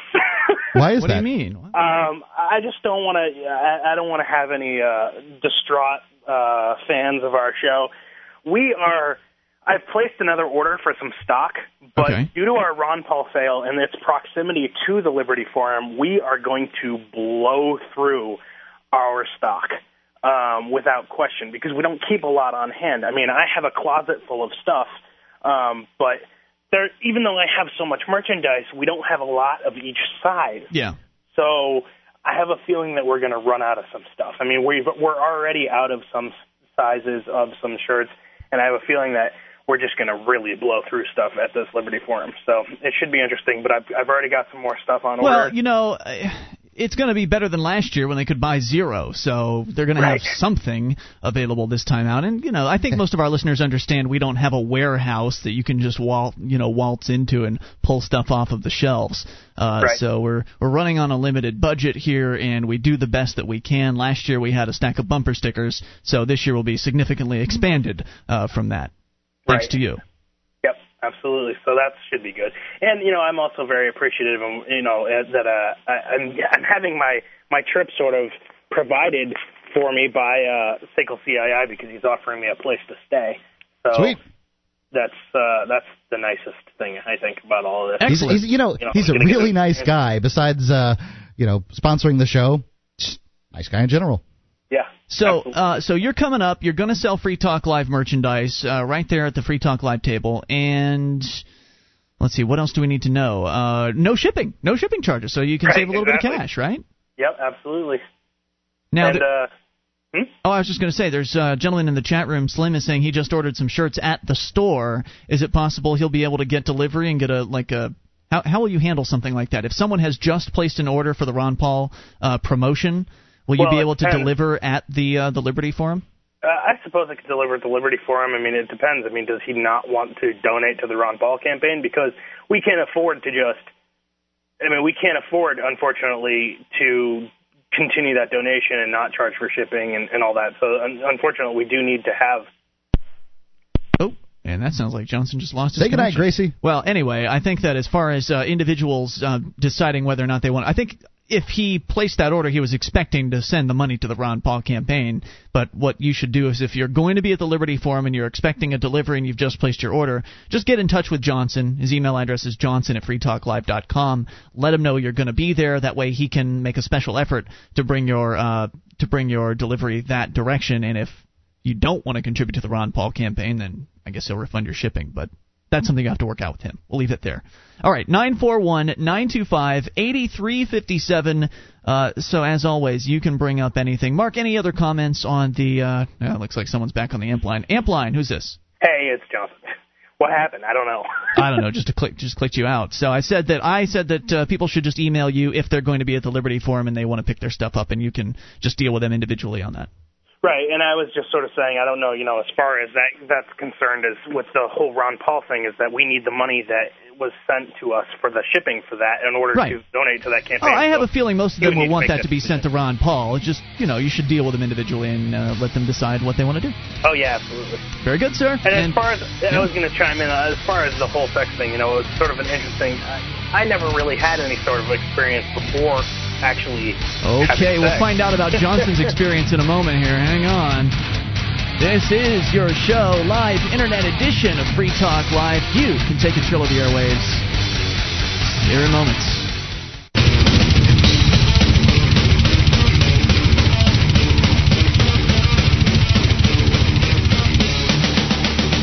This is Free Talk Live. You can bring up anything. It is the live internet edition of the show.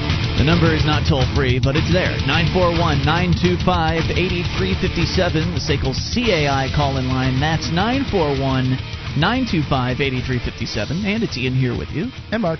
And of course, you can join us online at freetalklive.com. Features there for free, live streams included. We've got a uh, brand new broadband version of the show available for you at freetalklive.com. It's like super broadband. It's uh, very, very good. Sounds nice. You're going to like it. And it's free, of course, like everything else on our website, freetalklive.com. Now you can save time and money on common legal matters created by top attorneys. LegalZoom.com helps you create reliable legal documents like your will or a living trust in minutes.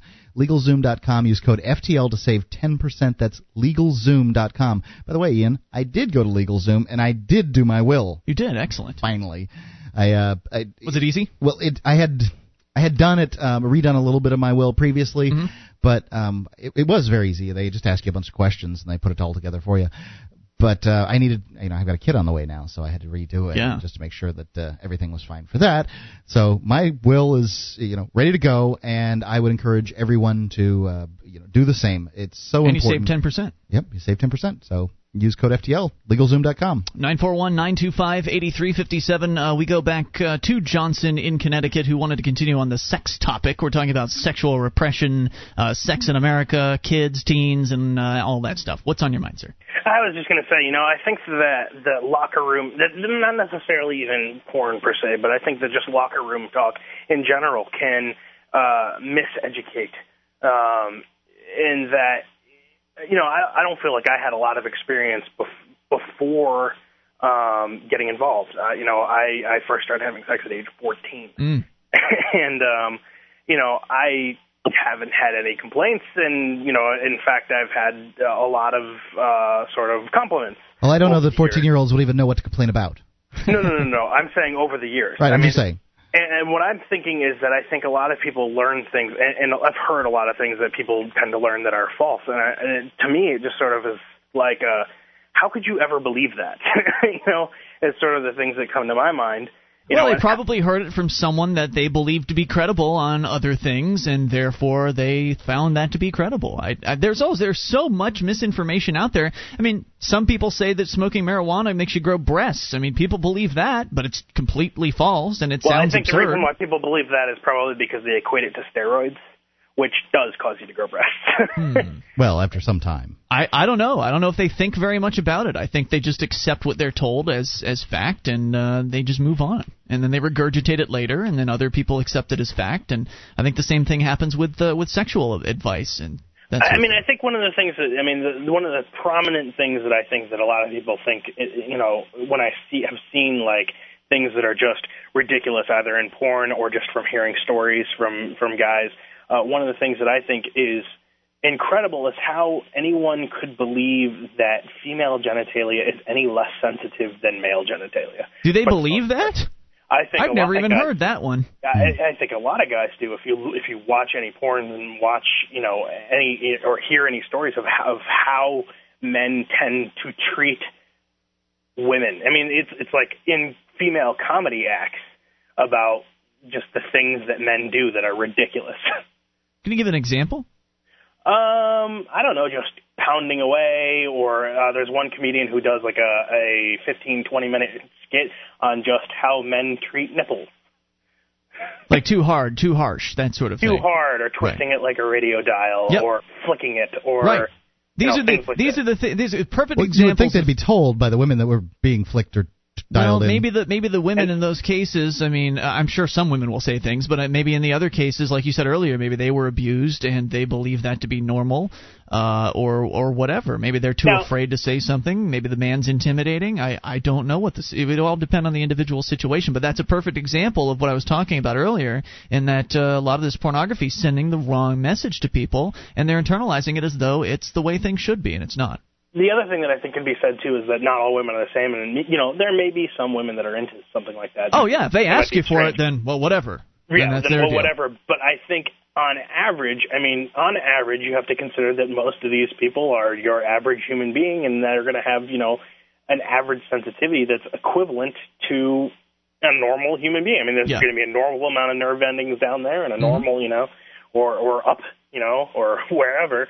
And it's just amazing to me that people can believe that somehow there are that many differences, or I, I don't know. I don't even know how to really sort of uh, qualify or quantify. It's just I ignorance, it. Johnson. Just I mean, weird. it's just it, it, yeah. I mean, people's ignorance in this country can really be mind-boggling, and that's Well- what you're talking about. Yeah, and you know, I mean, it, it it doesn't. I mean, ignorance, I guess, doesn't surprise me too much. I mean, the amount of people that believe that you know in talking snakes and uh, you know apples and you know I eight believe in year old apples. planet and well, no, you know, apples caused all of the evil in the world. Oh, those are quinces anyway. I've learned something from Mark. Thanks for the call, Johnson. We appreciate it as always. Nine four one nine two five eighty three fifty seven. Mark, any comments on the sex thing uh, before we move Not on? really. You know, it just doesn't interest me much. I mean, I, I was a little confused. Sex uh, doesn't interest you much. uh, the the, so the confusion of, Americans regarding Oh, okay. sex. No, somebody's confused about sex. Tough. I mean, it's kind of how I Well, see I it. think it's important for them to uh, to get a real education. Look, if, if you're getting your information, a healthy relationship, if you're getting your information from a uh, late uh, a male in his late teens or his early 20s, you're likely getting bad information. Sorry to say. Um, you know, go to the library, look on the internet for real education, not Yeah. uh, uh, not not some kind of you know locker room crap. There you go. Hey, speaking of sex, here's one from Middletown, New York. A New York City police officer has been arrested on charges of raping a girl. 15 years old. Now, what did I tell you? Normally, when it comes to the cops, if they actually rape somebody, then they can get in trouble. Mm. Trent Young, 39 of Middletown, was arrested in his home Thursday morning, police said. He faces charges of second degree and third degree rape. Young teaches karate at the Iron Tiger Martial Arts Center in West Milford, New Jersey, and at his home. The girl was his student, hmm. police said. Young allegedly abused her in his home and at the Martial Arts Center. Police said the abuse started when the victim earned her green belt in 2005. That day, Young had the girl sign an oath of obedience and then took her to another room Bizarre. where he told her to remove her clothes until she was naked, say police. Young then sexually abused her. Afterwards, she put her clothes back on. Young told her it was all part of a test. In 2006, Young allegedly pressured the girl to have sex, continuing to say that doing so was part of the oath she had sworn. Young and his alleged victim had intercourse between 20 and 40 times until October of 2007. Young told another female student, also 15, to remove her clothes as part of that same oath, but she refused. Say investigators. Well, she's not in the club now. Nope. According to the Iron Tiger Marts, uh, Martial Arts Center website, Young taught in the New York City school system for seven years before joining the NYPD. The website also says he's trained thousands of students in martial arts. Now, obviously, there's going to be another side to this story, and that would be Mr. Young's side, uh, but it seems clear he was using his position of uh, authority and respect to gain, well, an advantage, if you will, here. And uh, I think the moral of the story is a simple one. We can come back with that. 941 925 8357. You can bring up anything. It is the live internet edition of Free Talk Live. Would you like to help others find Free Talk Live? You can help us advertise, market, and promote the show at amp.freetalklive.com. Consider becoming a Free Talk Live amplifier now for $3 a month and get some cool bonuses at amp.freetalklive.com.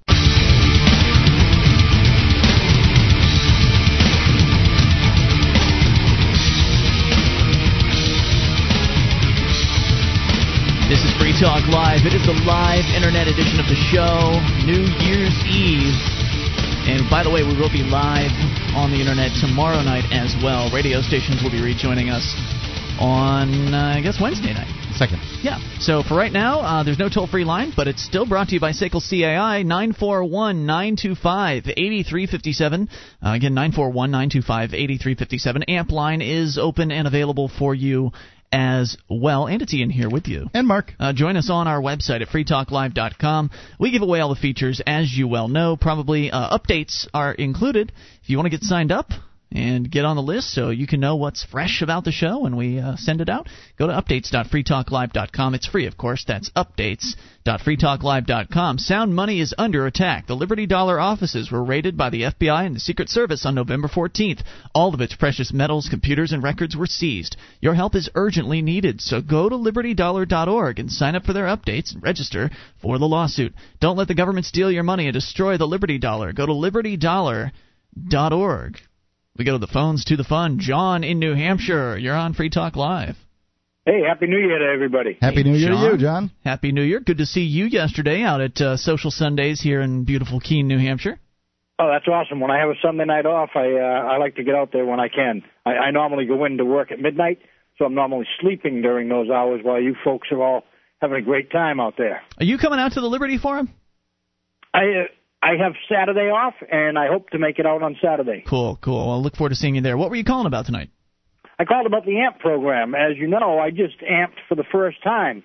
And I used to listen to a re- religious guy years ago, and he was kind of reasonable. He he didn't put guilt on people. He'd say, you know, I'm asking you to support this program that I have. He'd say, and uh, he says, if you can do that now and you realize the value now, do it. And if if you realize it now and you can't afford it now, then you know, send a check later. Yeah. And uh, I didn't have any excuse like that. I, I just kind of neglected it when I met you a couple times. Uh, I meant to give you a check and didn't, and, and then I got to thinking about it. Why don't I? Why don't I actually pay for the couple of years that I've been the program? Because I actually listen to the podcast. I'm not. I'm not a radio listener. So it was my pleasure to do that. I have to say, and, John, you're uh, the very first retroactive amplifier of all time. Thank well, you I very learned it much. From a religious guy, and, and it, it just goes to prove that uh, us, atheists and agnostics can uh, so learn from principled people. You know, that we don't have to agree on everything, but uh, some some people have really great ideas, even if uh, we agree with uh, ninety percent or fifty percent or whatever it is. We take uh, all the good ideas and use them, Yeah. which is kind of what libertarians do. We take all the great ideas from the from the left, all the freedom ideas that they like. Hey, guess what? We're all in favor of that, and anybody on the right, they they they like certain freedoms, and you know what? Hey, we'll take those too, and let's put them all together, and we'll make a whole the, the effing. I don't even have to say effing. That's right, you don't. about that.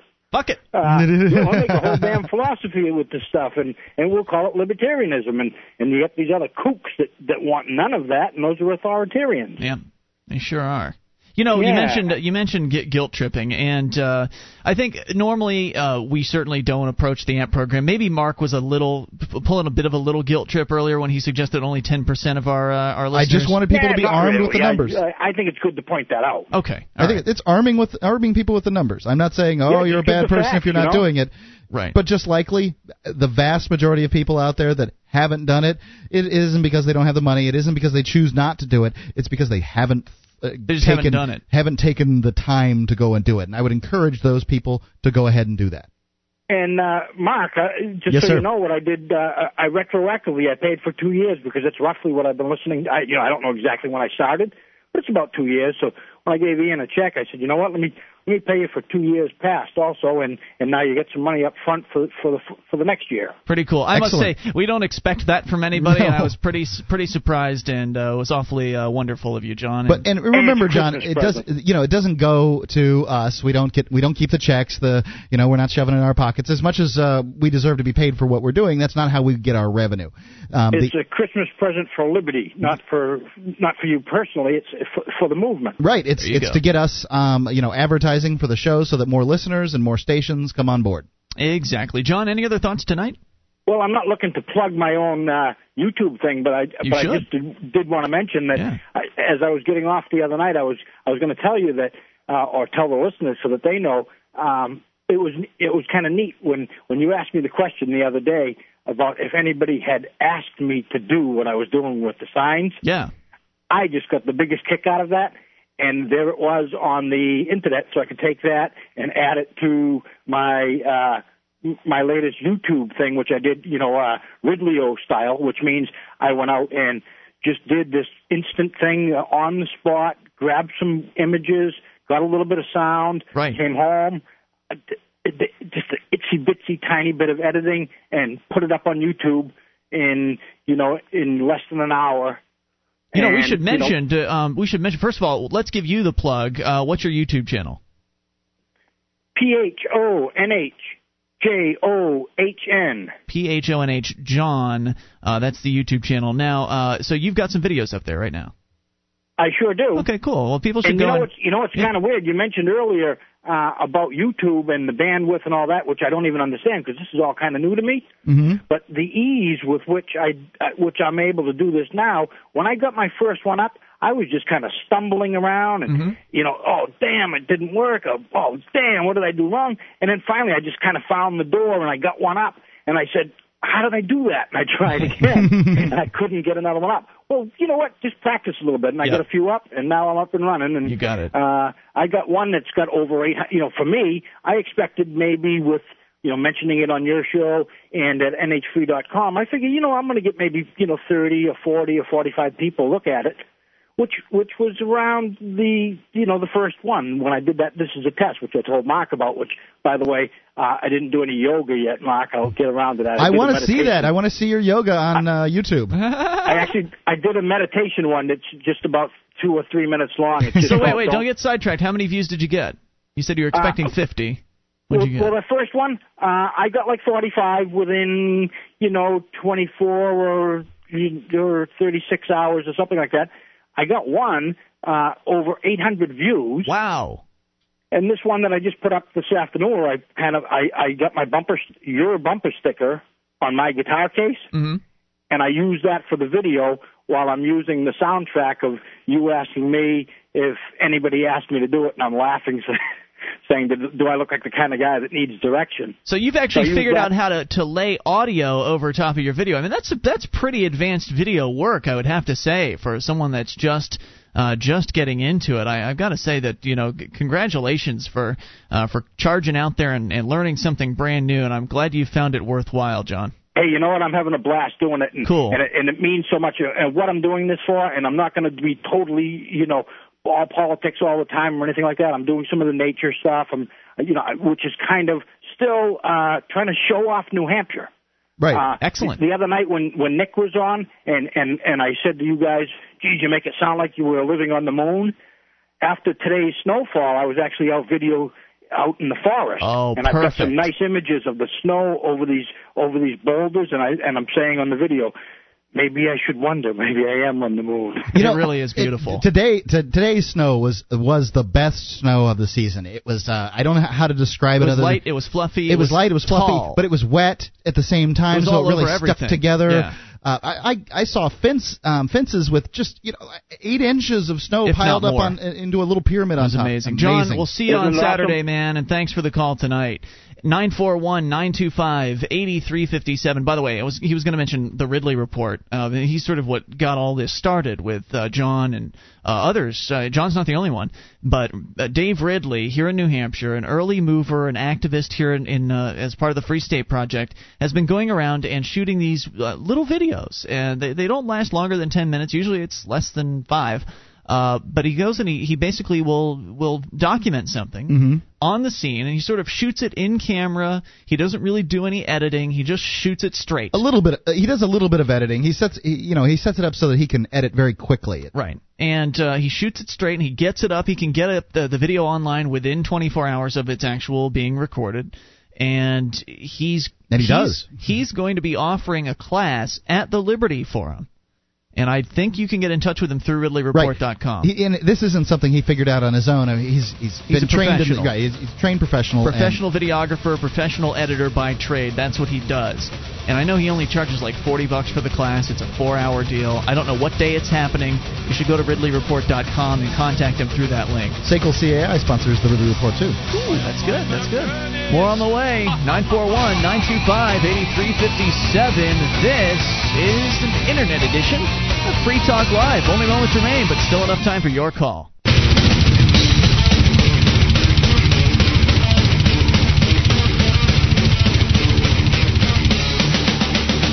This is Free Talk Live. You can bring up anything, even in these remaining moments. Not toll free, but there is a number 941 925 8357. The SACL CAI call in line for tonight 941 925 8357. You know, Mark, we've been. We've, We've been kind of loose with the format on the show tonight. Yeah, we can do whatever considering we want tonight. uh, considering that it's an internet-only show. Uh, though we've still tried to stay a little bit tied down to uh, to our old format. Uh, but I got lost, man. Uh, I had said that I was going to ta- uh, t- talk about the moral of the story from the NYPD earlier. The NYPD officer that is now being accused of raping two teenage girls, or one teenage girl. The other girl said no. Uh, but he's being accused of this, and he was their teacher, their karate teacher. Uh, and of course, he had actually apparently worked in the school system prior to actually um, going and joining the NYPD. So it just, you know, really just goes to show that the pervs are absolutely attracted to jobs where they're going to be close to kids. Not just that, but, that people uh, give their children over to the government because the government's supposed to keep us all safe and do all the right thing by us every single time. And in in both cases, one one of the pervs has infiltrated the government organization and takes people's uh, naive trust of the government and turns it around on them. And Yep. Well, likely will the, the, people we, we that uh, support the government will be sued because the, there is no government. Everybody, it's a it's it's a fantasy. We pay we pay for it, and so we'll be we'll all be sued by these pe- these uh, people that that weren't taking the responsibility of raising their own children and looking into these circumstances, um, and we'll we'll we'll have to pay for it. People abdicate their responsibility, and yet again, the taxpayer has to pay for it. Right, and the moral of the story is that don't trust the cops. Well, that's don't trust the cops, even if the, even if he's teacher the, teacher of the karate class and he seems like the nicest guy. Don't trust anybody, but especially the cops with your kids. you and your and especially the cops. but, but well, there's this false sense of security. It's what you're talking about, Mark. People believe that oh, they're the police, so therefore they're more trustworthy. Not so, especially in the NYPD.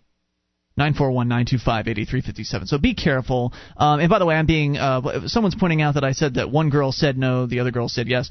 Well, she said yes in a roundabout fashion. She was sort of coerced in a way into signing this obedience oath with this guy, and and he manipulated her basically into into having sex with her. Right. wasn't Perhaps didn't full- actually say yes. yeah, it wasn't wasn't full on rape necessarily, um, but it was still bad nonetheless. Definitely taking advantage of an inexperienced young girl. Of course, that's the position the story takes. For all we know, this girl was uh, voluntarily giving it up to the guy, and then uh, he did something she didn't like, and she decided to to use her age against him. That's always a possibility. So I want to make it clear I am aware of that being a possibility. We're just going by uh, by the story's facts.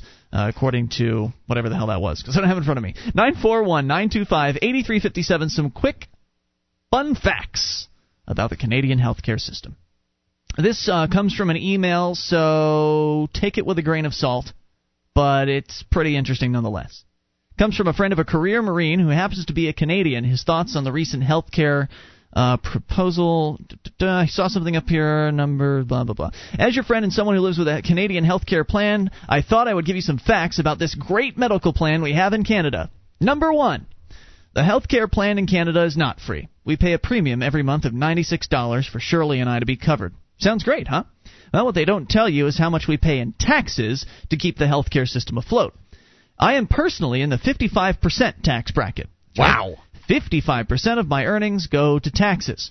A large portion of that, I'm not sure the exact amount, goes directly to health care, the number one expense of the Canadian government. Number two, I'd not classify what we have as a health care plan. It's more like a health diagnosis system.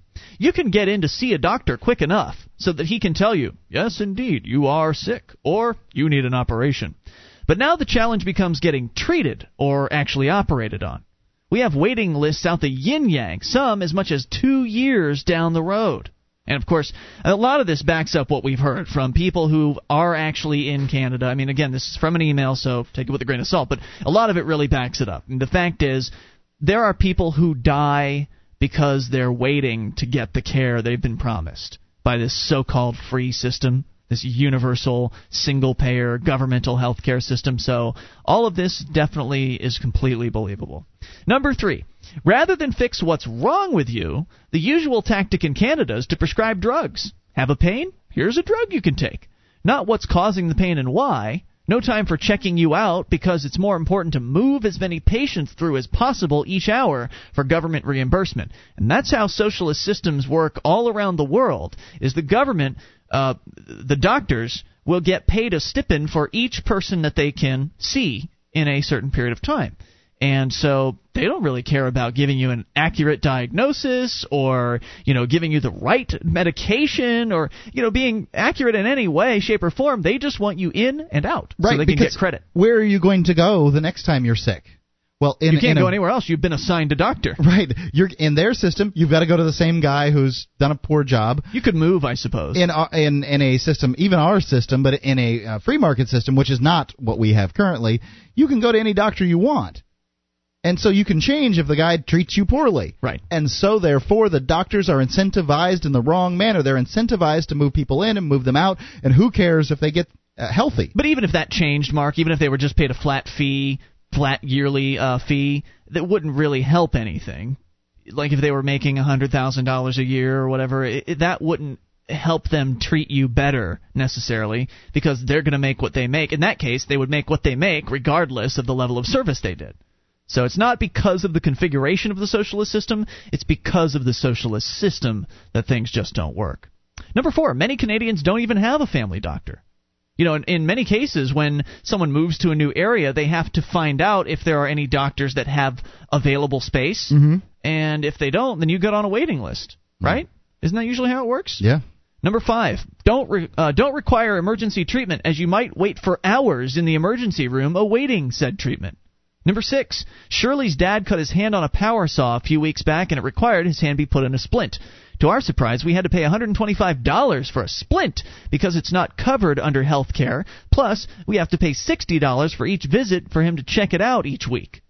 So it's not even free. There's and they're, they're going to tell you it's free up front to get your support of the idea, and then all of a sudden, here come the fees. Mm. Ninety-six dollars a month is what they have to pay, and then there's the visits uh, that they're they're having to pay for because he cut his hand. Right? It didn't happen as part of nature, I guess. Maybe that's the reason. I don't know. Uh, I mean, you never know. Some people say they they've been to Canadian healthcare and it's all taken care of and it's all free and da da da. But other times you talk to people and and they say that they had to pay for stuff. And this isn't the first time I've heard that. Shirley's dad, number six, cut his hand. Oh, wait, that's the cutting hand. Number seven, Shirley's cousin was diagnosed with a heart blockage and put on a waiting list. Died before he could get treatment. Mm. Number eight, government allots so many operations per year. What it, uh, when that is done, no uh, no more operations allowed unless you go to your local newspaper and plead your case and embarrass the government. Then the money suddenly appears. Number nine, the government takes great pride in telling us how much more they are increasing the funding for health care, but waiting lists never get shorter. Government just keeps throwing money at the problem, but it never goes away. And they're good at finding new ways to tax us, but they don't call it a tax anymore. Now it's a user fee. Number 10. My mother needs an operation for a blockage in her leg, but because she's a smoker, they won't do it. Hmm. Despite her and my father paying into the healthcare system for all of these years. Right. You have to pay, but they don't cover you. Now, uh, that's single payer? God, that's sick. My mom is 80 years old. Now there's talk that maybe we should not treat fat and obese people either because they're a drain on the healthcare system. So basically, what we want in Canada is a healthcare system for healthy people only. That should reduce our healthcare costs. Yeah, that'll take care of everything. And Just let is- the rest of them die. Right. This is how it Even though they have to pay. Because once they Because then that's not going to work at some point. and then they're not going to have all the sick people, the fat people, the smokers, and uh, they're not going to have those people to uh, to cover the costs because they're currently paying in. Oh, they'll still have to pay. And they'll have to pay, well, they'll be die. get the coverage. Then they'll die, and Oh, then they what you'll be have, then what I you'll see. have is a bunch of you know uh, relatively healthy people. Then they'll go after the people that eat red meat.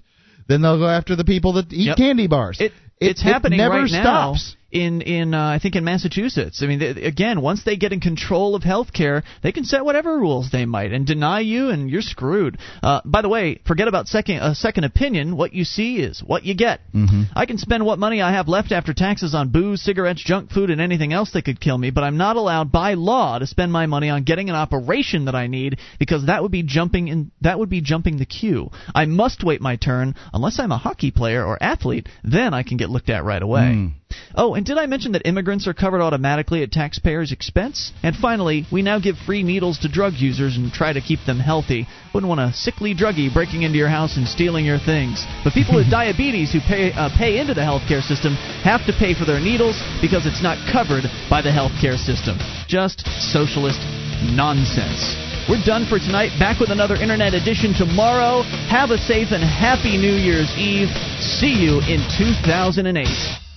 DVD, books, music, instruments, periodicals, computers, software, electronic, photo, cell phone, office product, home and garden, bed and bath, furniture, kitchen, pet supply, automotive, hardware, apparel, shoes, jewelry, grocery, healthcare, sports and outdoors, toys, games, used and more. It's a department store at your fingertips. Amazon.freetalklive.com. Get all your shopping done, a great deal, delivery to your door, and a percentage of your purchase will go to Free Talk Live when you enter Amazon through Amazon.freetalklive.com.